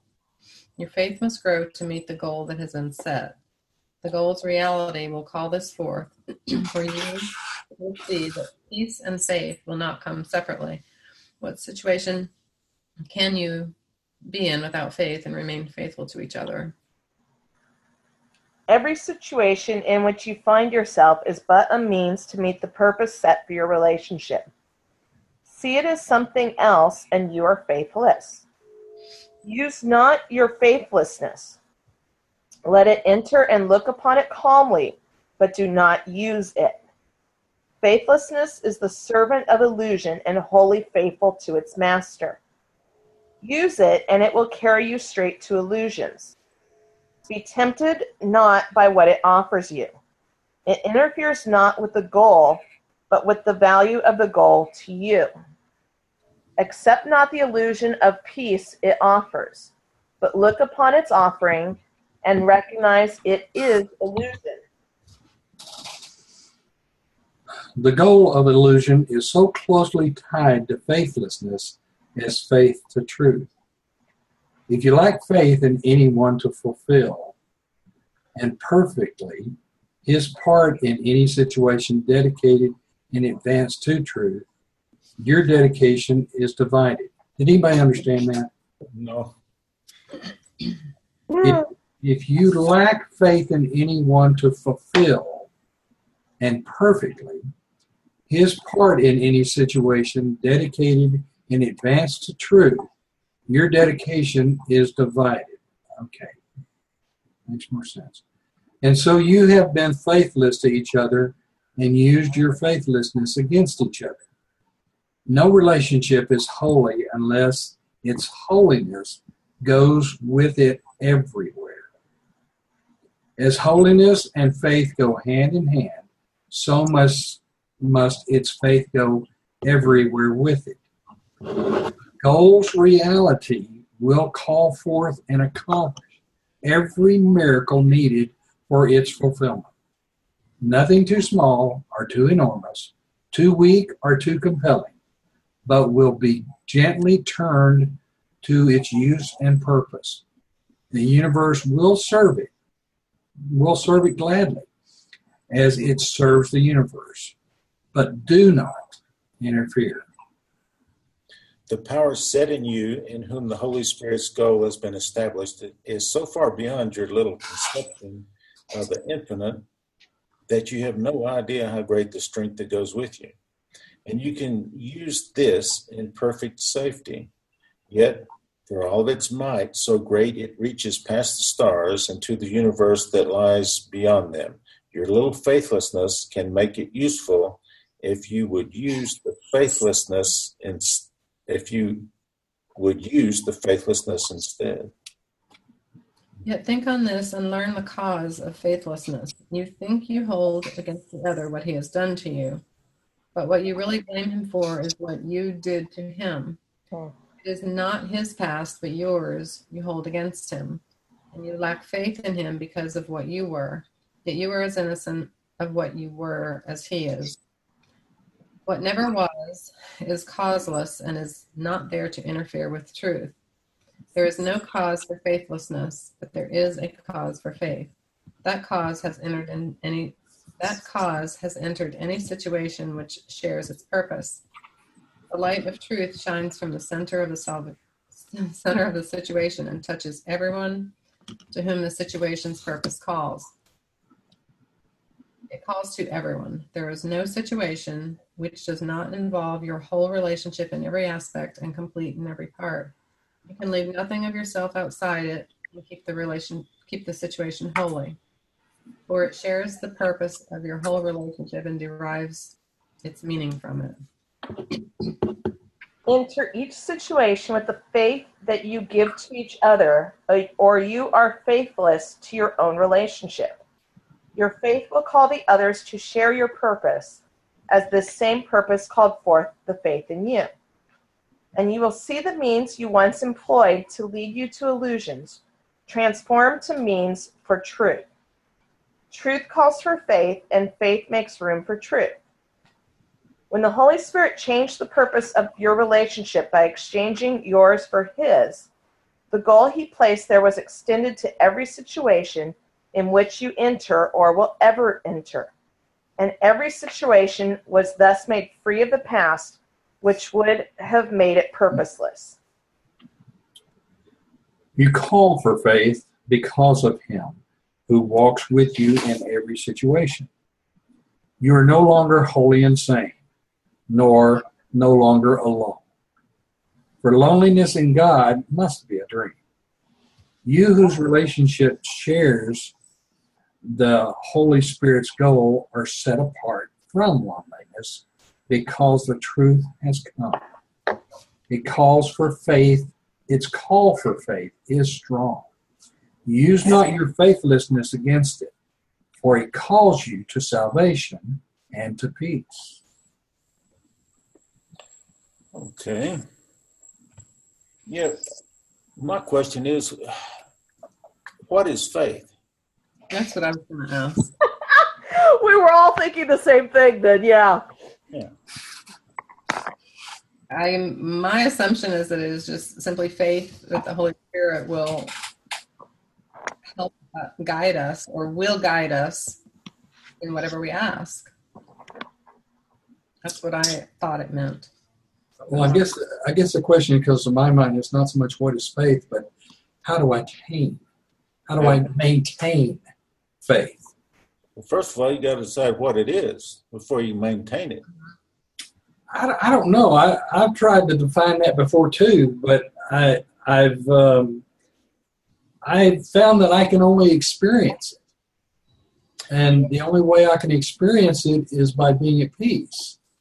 You know, the the what crop pops into my mind is a leap of faith.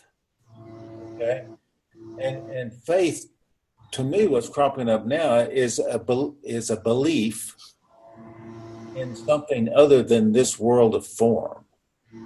or maybe it could be this world of form too. But but faith in something more than me, than this little me, that there is a God. I mean, in that faith, to even think that there is a higher power, a creator, because you've never seen the face of God. I don't know that it is. It's just a belief then? Was it, was it, what did they say? Faith without works is meaningless? Is that what it said in the Bible? Yeah. Okay. It, to me, it's the same thing as saying faith without being at peace. There's nothing to draw. there's nothing to pull from. There's nothing that you can fully comprehend without being at peace. But we're back on faith. Uh, uh, here on that on that paragraph number seventy one, uh, I guess it's midway down. It says, uh, "What never was is causeless and is not there to interfere with truth. There is no cause for faithlessness, but there is a cause for faith, and the cause is capitalized. What mm-hmm. I take that to mean is that this is the building block here is cause and effect, and the only cause, if if it's truth and what this is talking about, the capital there, cause, capital C, would be would be truth, would be love and truth. And if it's faithlessness, it has no cause. It's like it has no father. It's an illegitimate child of illusion. So only truth has a father and is capital C cause. Faithlessness is just is just one of our illusions. That's it.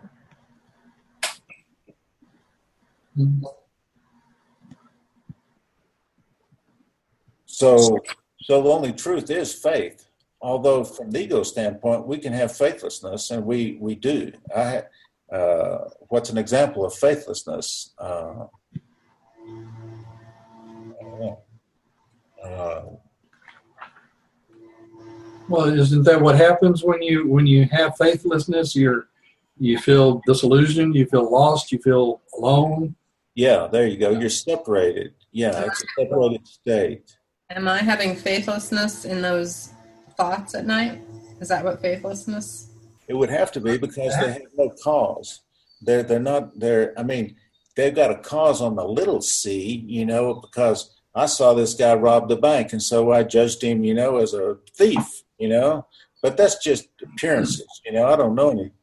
Um, so I don't have any faith in this person as being a friend or. Uh, but that's just the ego stirring up the pot, I think. Hmm. I don't know, Susan. It might be helpful. Uh, I was thinking about this earlier. Uh, that uh, if you go back to practical forgiveness, which is mm-hmm. what section back or section two back there. Um, I do.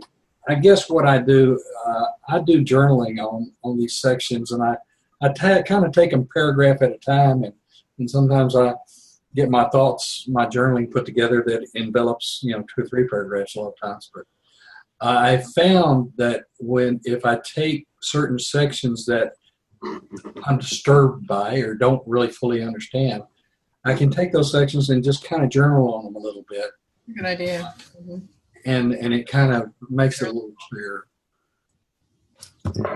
Well, and par- paragraph 71 on this section might be something to look at. I don't know. I just know my personal experience. Um, where it talks about it says, but what you really blame him for is what you did to him you know and there was that part of me like i i'll say like my teacher i forgave him like in my mind i really thought i'd forgiven him like a long time but then there was this big part of me that said what did i do that caused him to be that way and i found a lot of my upset and guilt really wasn't even though i thought i had forgiven him i was upset that i was feeling bad about me mm-hmm. So I don't know, but that's a confounding thing for me. That I look at that a lot. You know, what you really blame him for is what you did to him. It's not his past, but yours that you hold against him. Yeah. Um, but isn't that isn't that introducing guilt into it and allowing guilt to kind of be the prevalent driving force? It's not that's introducing it; it's that it may already be there, and you're trying to acknowledge it and release it. Again, I'm, I'm just saying that that becomes the driving force in, in your thoughts.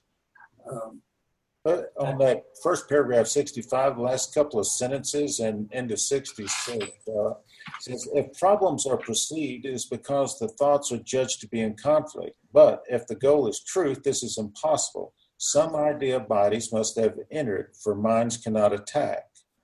And then the next one, the thought of bodies is the sign of faithlessness, for bodies cannot solve anything. So,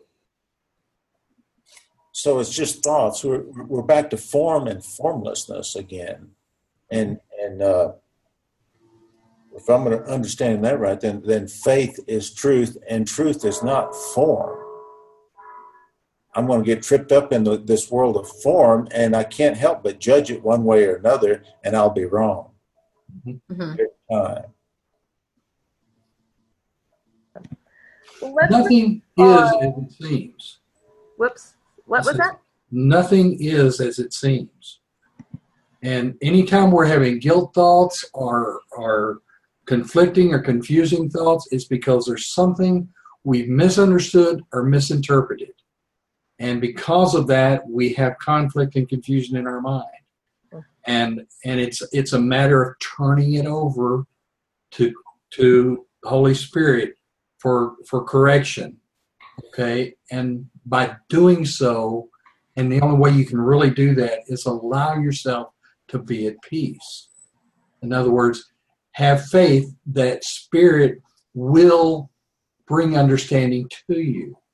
And you can let it go and not not burden yourself with all the with all the guilt and fear and, and doubt. It's it's allowing yourself to be at peace. And by allowing yourself to be at peace, spirit can get through to you and help you understand.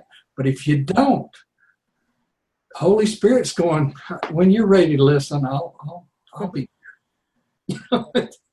That's a comforting thought to me. Yeah. Yeah, we got to move on. We got, I mean, they're short, but we still have two sections and we got 10 minutes. So Who, we who's got to up? Who's okay, up? you're up, Jack. You're so pushy. I'm sorry, you're up. Nathan, it's your turn. Oh, it's my turn. Yeah. the, con- the, condition, the conditions of forgiveness. The holy instant is nothing more than a special case or an extreme example of what every situation is meant to be. The meaning which the Holy Spirit's purpose has given it is also given to every situation. It calls forth just the same suspension of faithlessness withheld and left unused that faith might answer to the call of truth. The holy instant is the shining example the clear and unequivocal demonstration of the meaning of every relationship and every situation seen as a whole. Faith has accepted every aspect of the situation, and faithlessness has not forced any exclusion on it. It is the situation of perfect peace simply because you have let it be what it is. Mm. Oh, with this simple courtesy is all the Holy Spirit asks of you. Let truth be what it is. Do not intrude upon it. Do not attack it. Do not interrupt its coming. Let it encompass every situation and bring you peace. Not even faith is asked of you, for truth asks nothing. Let it enter, and it will call forth and secure for you the faith, the faith you need for peace. But rise you not against it, for against your opposition it cannot come. Would you want to make a holy instant of every situation? For such is the gift of faith. Would you not want it? Freely given free given wherever faithlessness is laid aside unused. And then the power of the Holy Spirit's purpose is free to use instead. This power instantly transforms all situations into one sure and continuous means for establishing his purpose and demonstrating its reality. What has been demonstrated has called for faith and has been given it. Now it becomes a fact from which faith can no longer be withheld. The strain of refusing faith to truth is enormous and far greater than you realize. But to answer truth with faith entails no strain at all. to you who have acknowledged the call of your Redeemer, the strain of not responding to his call seems to be greater than before. This is not so. Before the strain was there, but you attributed it to something else, believing that the something else produced it. This was never true. For what the something else produced was sorrow and depression, sickness and pain, darkness and dim imaginings of terror, cold fantasies of fear, and fiery dreams of hell. Holy mackerel. And it was nothing but the intolerable strain of refusing to give faith to truth and see its evident reality. Such was the crucifixion of the Son of God. His faithlessness did this to him. Think carefully before you let yourself use faithlessness against him. For he is risen, and you have accepted the cause of his awakening as yours. You have assumed your part in his redemption, and you are now fully responsible to him. Fail him not now, for it has been given you to realize what your lack of faith in him must mean to you. His salvation is your only purpose.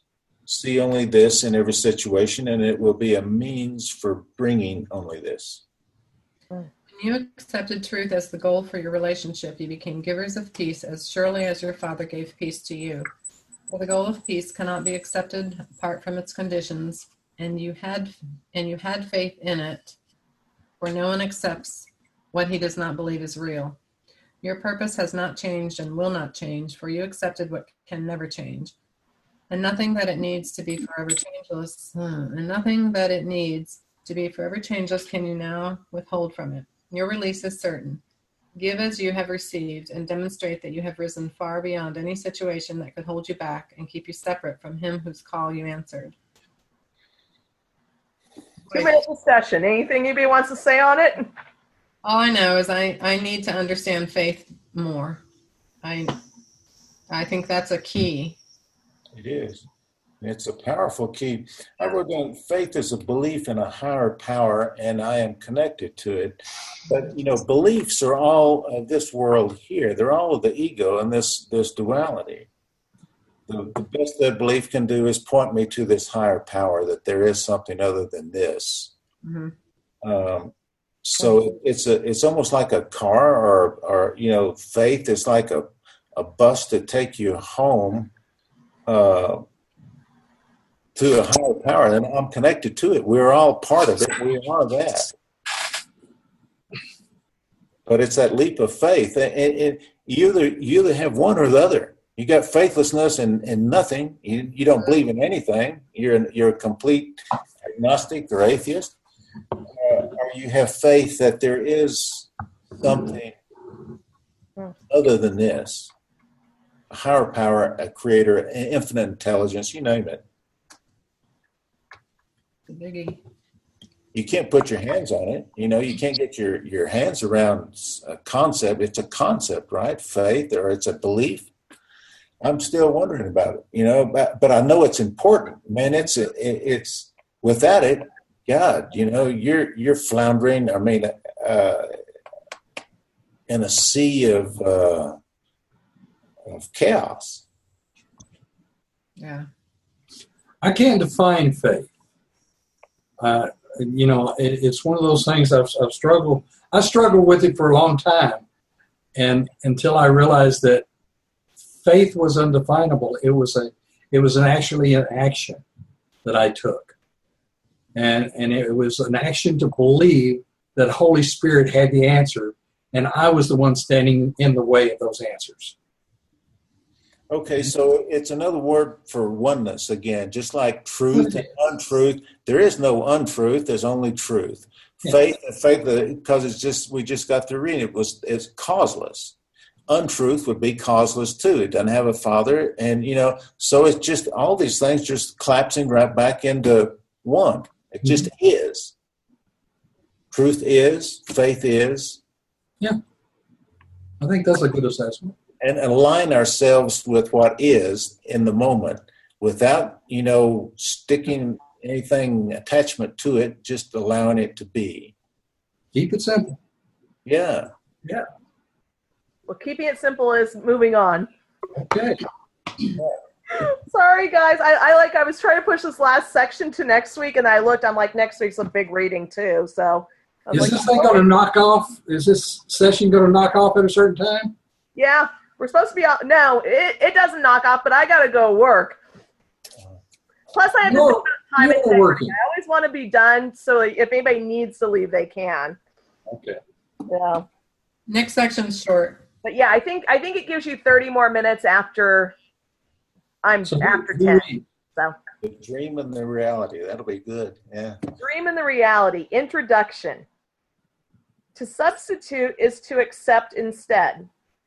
So, If you would but consider exactly what this entails, you would perceive at once how much at variance this is with the goal the Holy Spirit has given you and would accomplish for you.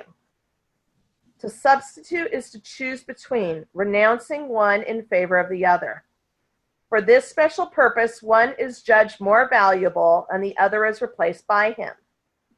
The relationship in which the substitution occurred is thus fragmented and its purpose split accordingly.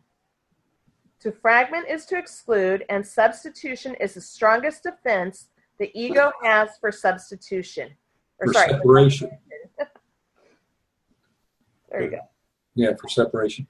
Uh, the Holy Spirit never uses substitutes. Very good.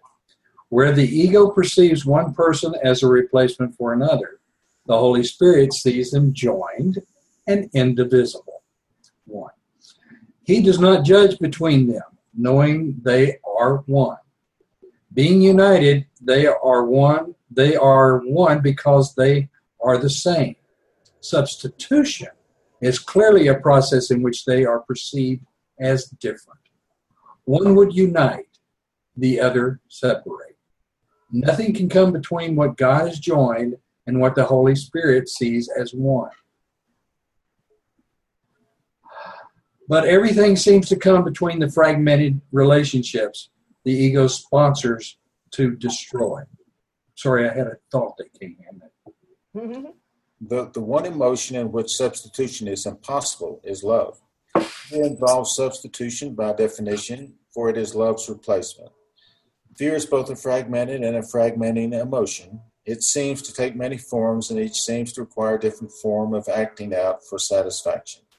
While this appears to introduce quite variable behavior, a far more serious effect lies in the fragmented perception from which the behavior stems. No one is seen complete the body is emphasized with special emphasis on certain parts and used as the standard for comparison for either acceptance or rejection of suitability for acting out a special form of fear. Yay! Amen. Okay. Amen. Well, if you guys want to discuss, feel free. I'm going to leave it on just so I can listen. Um, I might pop in and out. If you want to discuss, feel free. If you need to go, feel free. 'Cause We're at 10. So, Well, thank you. you're welcome. Thanks, Reverend Kelly. Enjoyed it. And, uh, Very insightful today. my mighty companions, I, I thank each and one of them. Thank you, Jack and Nathan. I'm going to have to skedaddle. Sounds good. Well, enjoy your week. Happy trails. Maybe we'll see you Sunday. I'll see you Sunday for sure. Okay. All right. Bye. Bye bye. Oh, Jack. Uh, Talk to me, bud. how's how's life going out there? I like that last paragraph I read. No one is seen complete. You know, it's a special emphasis on certain parts. So that must be relating into the dream and reality, you know, and that's what we do, you know. That's what I've done a lot. Yeah, I constantly find myself referring back to that. I, you know, the idea that bodies, you know, you talk about form quite a bit, and that's made quite an impact for me um, because I, I, I, I have to relate back to seeing things. I've, I've always tried to see things in perspective of this experience. But this experience includes, you know, the body. You know, and Lisbon always talks about, um, you know we're seeing ourselves as a body when we think this or that and the other. Give me a couple of minutes. I'm to hit. I'm to take a leak. Be right back. Right. Mhm. If it doesn't knock off on us, we'll be all right.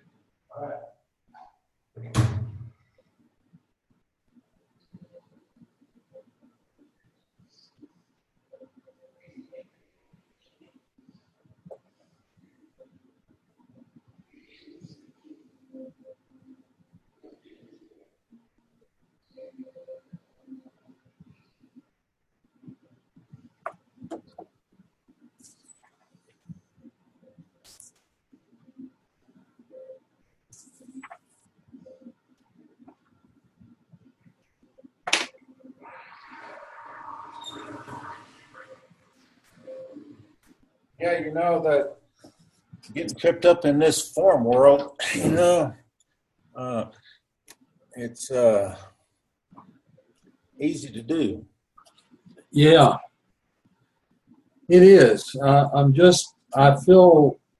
I feel very blessed that um, I walk around daily with, with thoughts of the course in my mind, and and um, it, it's it's like it's becoming more and more part of me, and and again, that's one of the reasons why I wanted to do this was because I wanted my focus to be more on the things that I'm learning in the course, the the things I'm becoming enlightened to, and uh, and it's certainly helping tremendously uh, because I found myself at times steering away from the course and and and going, oh my God, I've experienced this before because when I steer away from it, and I found myself and I find myself more and more getting my getting my mitts back at, and, and hold a hold of the world, the worldly experience, I it, it's disturbing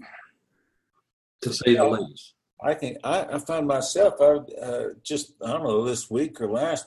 Uh, been my mind caught in a loop of form. You know. Yes.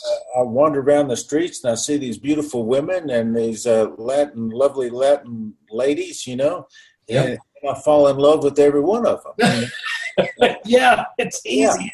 Yeah, and so I had to, I, I just now last few days. said, Oh God, Nathan, you just got caught in a in a in a whirlpool, you know, and uh, uh, yeah, Well, I find myself doing that too, but I guess one of the things that's helped uh, the the course and especially this group has helped me with is, is get my focus on what is love. You know, because I define love in this experience so different than the way I define it in the course, and and and love means what God gave it meaning to be, not what I make it to be in this experience. And when I hear people, I'm hearing that word all the time now. And when I hear people use it, I, I know that they're they're just abusing it and misusing it for, for whatever their wants or need, or really whatever their wants are.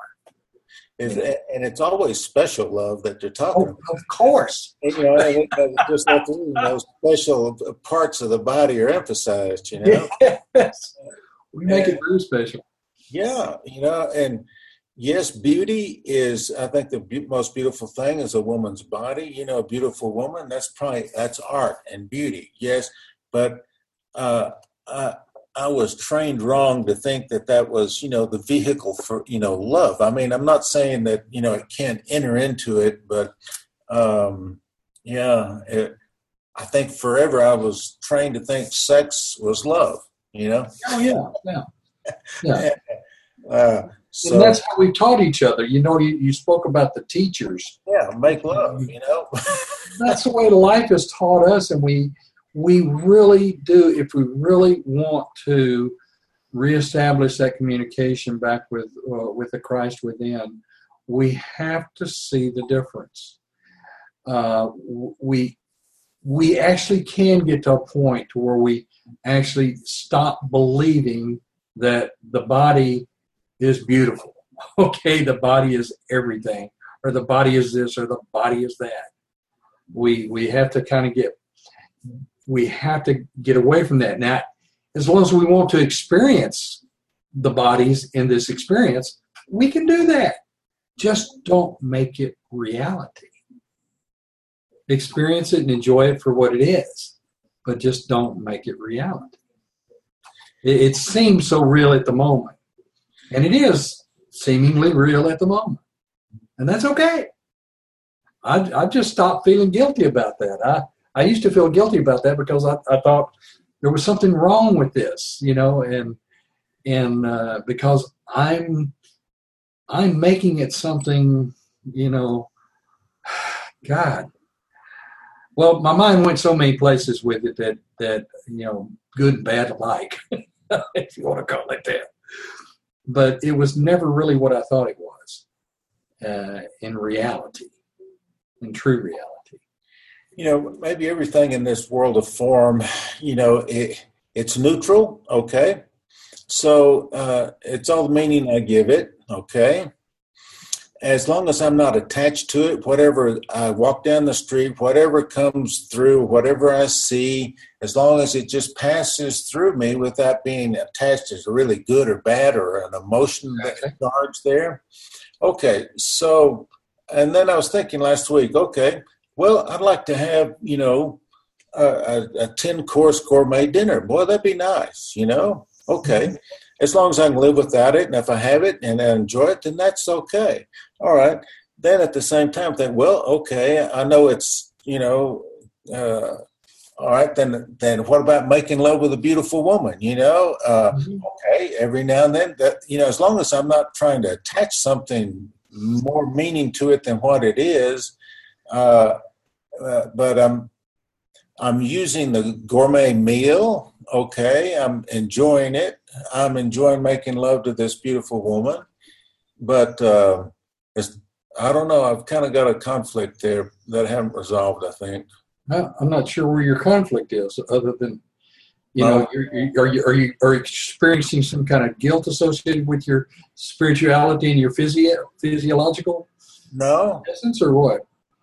No, I think the main thing, I think, yeah, I think probably so. I'm, I'm saying it's easier to come up with a 10 course gourmet meal than it is to find a beautiful woman in my bed. well, you know, one of the things I've, I've experimented with and, and tried was I, I've decided that I would try and see things from the other person's. Like I will look at a person and I will imagine this or imagine this and, uh, and, and think that they're thinking this or they're thinking that and so I'll just go ahead and put myself over there and I'll look at me and I'll go, okay, what am I thinking?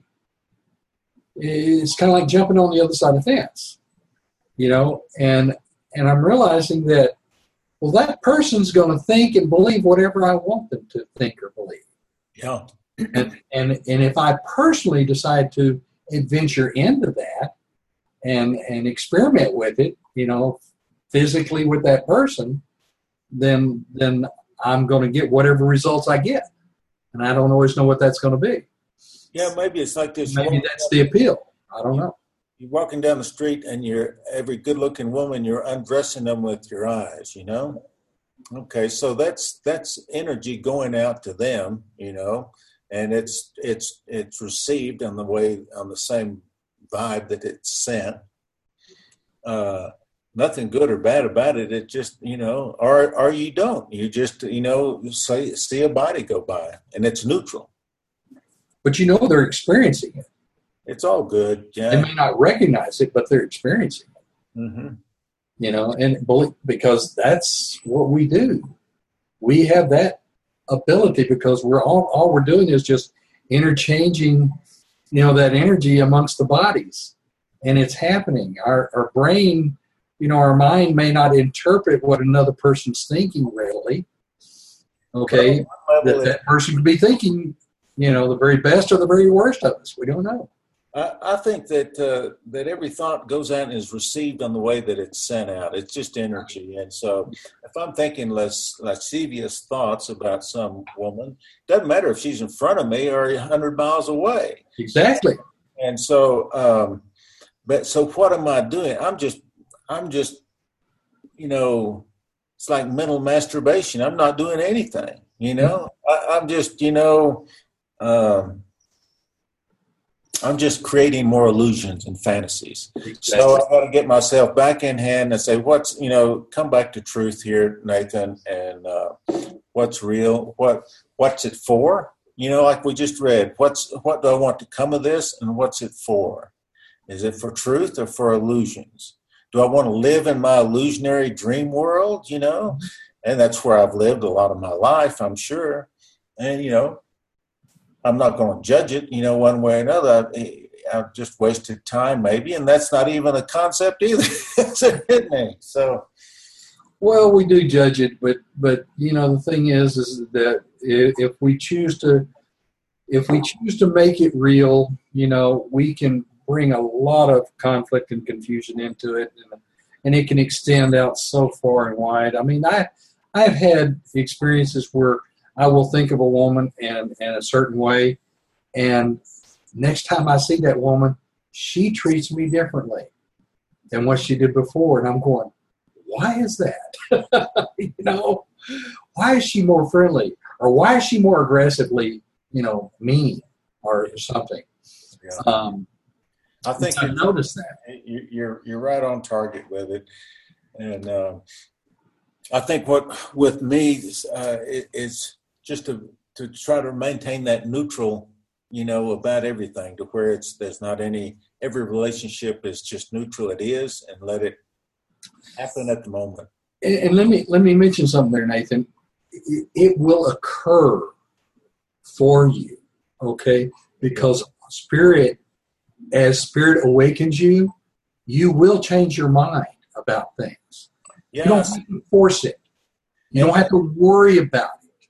and I think what it is, I'm trying to hang on. You know, to, Yes. I'm trying to hang on to, and and, uh, and there, there comes the rub, isn't it? You know, There it is, right there. To be, it's hard to be honest with yourself sometimes. But, yeah, Yeah. that is, yeah, boy, you hit the nail on the head there. yeah, yeah, it is. I, I'm trying to hang on to to. Uh, Yeah. uh, and that's okay. Don't, you know, it's like don't pressure yourself. Don't don't don't feel bad about it. Don't feel guilty. Don't feel don't feel. I mean, just allow spirit to awaken you because your awakening is what, what's going to put it in perspective. Okay, and it will just happen. You don't have to worry about it. As long as you're having those thoughts, it's because you still got them. Okay, and until spirit is able to help you change your mind and see things differently, you're going to continue to have them. So don't worry about it. Just be at peace. And believe me, I, I mean, I wasn't kidding earlier when I said being at peace opens that doorway between spirit and, and, and your, your ego mind. It opens that doorway. And spirit is able to penetrate, you know, your thoughts and, and your mind and, and, and help you to understand. It will just happen. mhm. You don't have to force it. You don't have to feel eager. You don't have to anticipate. You know, it just allow. Yeah, and to get away from the idea that you you think you got to sacrifice something, you know, or give something up, you know, that's a big, uh, I think, a big pitfall, and that the course talks about a lot. That there, what are you giving up? You're actually giving up nothing but pain. you know? but but we've been convinced that no, there was some pleasure. We sure resist giving certain things, certain things up, though. we got we got short we got uh, short vision because you know the things that were pleasurable at one time if you keep doing that they bite you in the ass you know Okay. anyway and they're not so pleasurable anymore Yep. so uh, we've got short vision and uh, not the big picture Yeah. Very true. Very true. and and we remember that the body is just a communication device you know so Yeah. uh, it's communicating love or it's communicating you know illusions Different things. Yeah. We just have to learn to interpret them for what they are. And if we're really, if we're really wanting to uh, awaken from the illusion, spirit will take us there by by awakening us and uh, making us aware. But if we're going to be resistant to it, he's not going to force us, and that's what the course says. I think it brings back into faith what we were reading today. You know, we want spirit, you know, we do have faith that spirit will guide us to coming home and to awakening. But I think the the the, the fuel it's got to be faith, you know, too. A willingness, yeah. Willingness, yeah, willingness, willingness. We have we have the faith. Willingness okay. to have faith. Maybe maybe you say that. Is that not? well, we want to believe. I'll say that we want to believe that spirit will awaken us, but when it comes to our our wants, okay, instead of our needs, we get rather picky, and and we we tend to choose which one we want to listen to the most at the moment. Mm-hmm. And each time you have that choice, you know, you're you're either strengthening your your desire to awaken or you're strengthening your desire to be separated. Yeah. Yeah. And and I've I've come to realize and understand that and believe me it's been a hard lesson but I've had to I have I had I've had to choose. Do I want to awaken or do I want to continue, you know, in my dreaming to experience this illusion? And sometimes we choose to keep dreaming. I do. I do too. I, I see the difference. It's easier and easier to see which what's uh, you know the true and the false, and sometimes I'll choose the false. You know, and, it's getting uh, easier to differentiate, but yeah, I still do the same thing. I choose the false. Yeah, I'm guilty.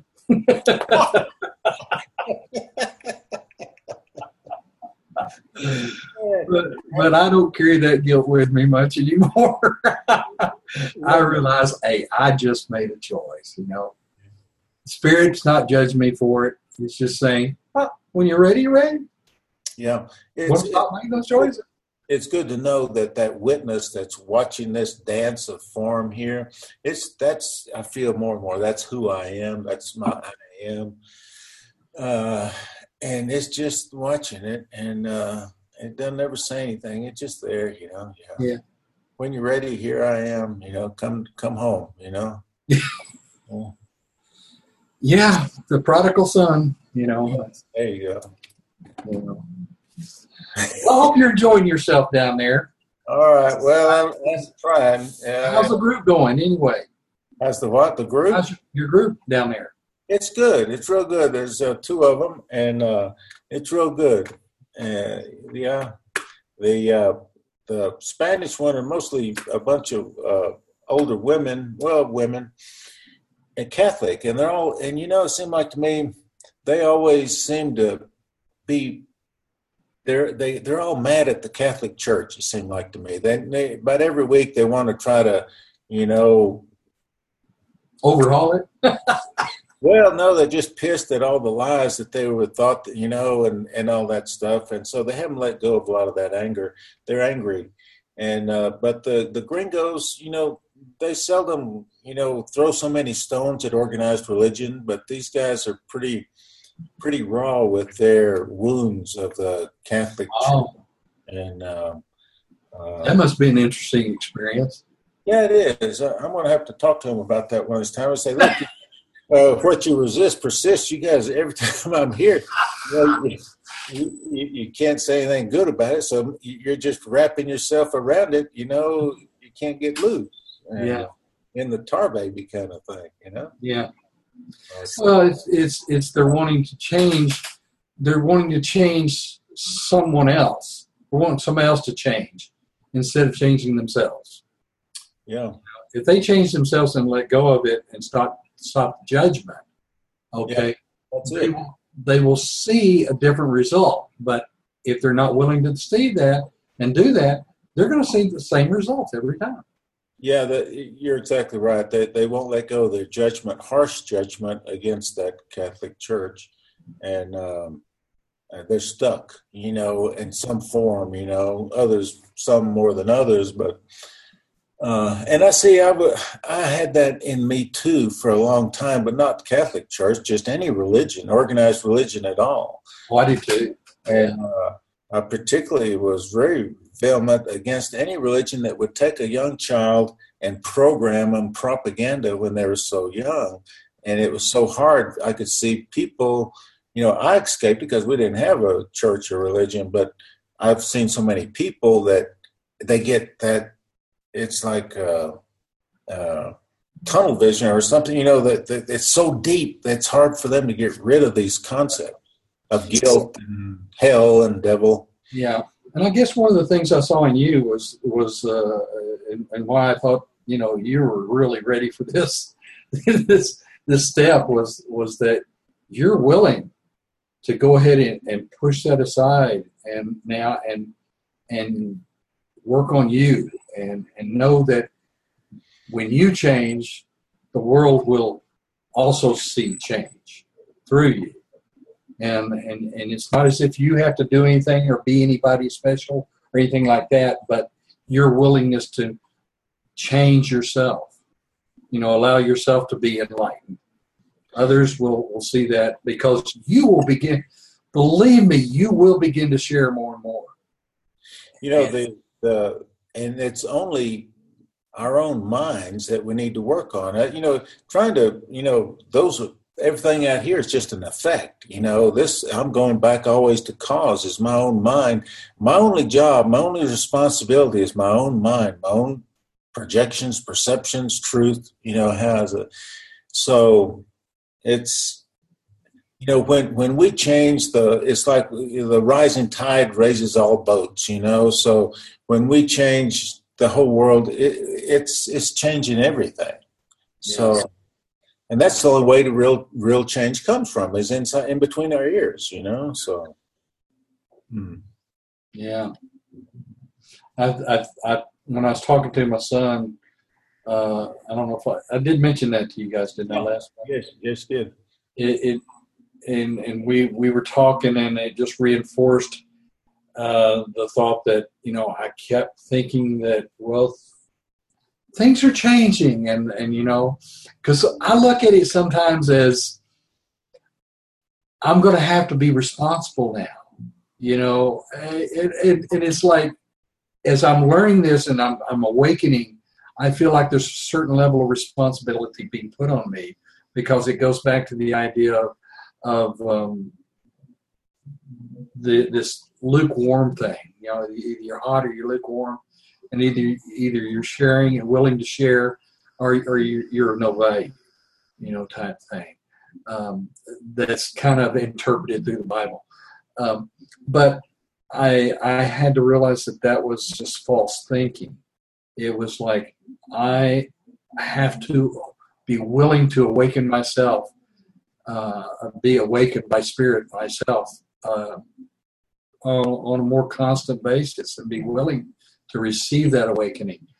And through that, Spirit will just use me however I, I need to be used, or I can, you know, uh, effectively be used.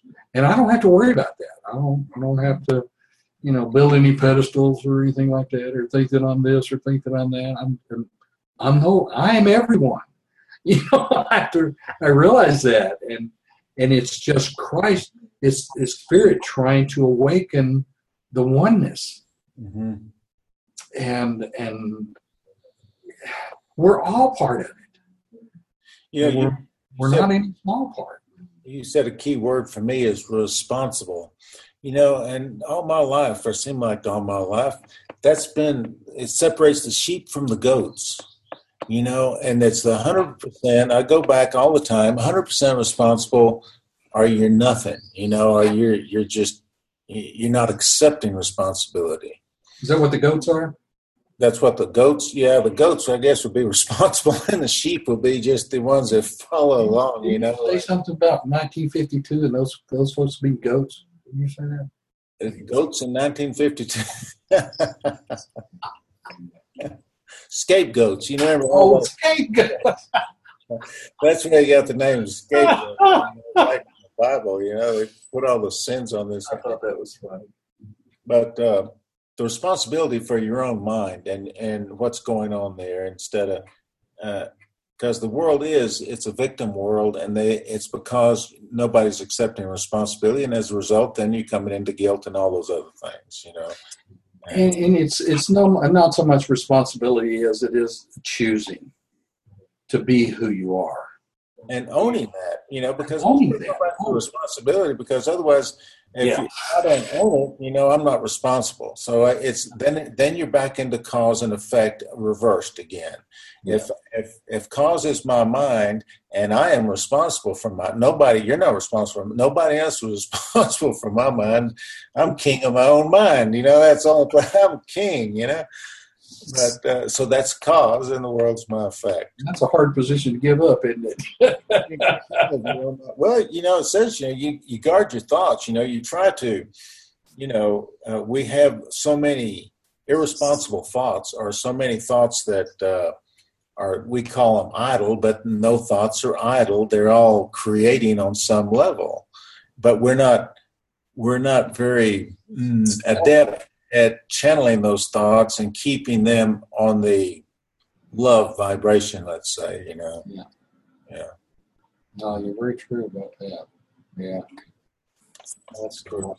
This is a course in mind training, so yeah, uh, I've got a lazy mind. Lots of times it doesn't it doesn't drift into love. It it it goes down to the red light district or something, you know. I don't know so much uh, uh, uh, uh, that it's lazy so much as it is it's just conflicted and confused. And, and I'm learning. The more and more I read the course, I realize more and more how much I uh, just misconstrued so much. yeah, Uh, but I'm so thankful that that's starting to turn around. and and how deep it goes, you know. How deep it go? Oh God! It- you know, you get you get some of these truths cropping up, and you see them, but then you see how much you know how much further there is to go. Mm-hmm. And I try not to look at that so much as I. Believe me, you, you know how that can affect you. Yeah, I know. Jeez, there's no end to this. There's no end to this. but as I and I believe I tried to journal. I've been trying to journal on every section that we have that we've gone over, and obviously I have more blanks than I do. You know, actually written something down. uh, you know, maybe a handful out of so many that we've read. But uh, each time I do take the time to journal on on a section, a new section, it, it just there's so much correlation Yeah. that goes on between them all, and and it and it opens up new avenues of uh, of um, of that relationship, you know, between them all, and it and it and it just kind of expands, and it's it's a gradual thing. I think there was one point in there that talked about the Holy Spirit, how the Holy Spirit just gradually awakens you, you know, uh, gently. I think it's the word that's used. Yeah. Um, and, and I'm so thankful for that because otherwise I'd probably be in an insane asylum. Yeah. And it's gently when you're when we stay in the moment, you know. Then Exactly. it's always, then it's always gentle. Yes, exactly. Well, brother, I hope you have a wonderful week down there. All right. Well, you How's too. the, how's the passport thing going? Well, I have it on my calendar here. I can start tracking it tomorrow on DHL. So uh, I've sent it all off. So now it's a matter of tracking to be sure it, it has a homing pigeon. It comes back. I'm hoping it does. Otherwise, I'll be here a long time. Yeah. Yeah. Is this the first time that's ever happened? Yeah, it is. Otherwise, I may be a wetback. You know, the only way I get back in the states from the river. Yeah. Well, let me know, and I'll drive down there at the, at the border and pick you up. All right. Okay, brother. All But right. your, crossing's on your own, buddy. Okay. All right. I love you. Stay well, You Jack. too, brother. All right. Bye bye. Oh, mercy.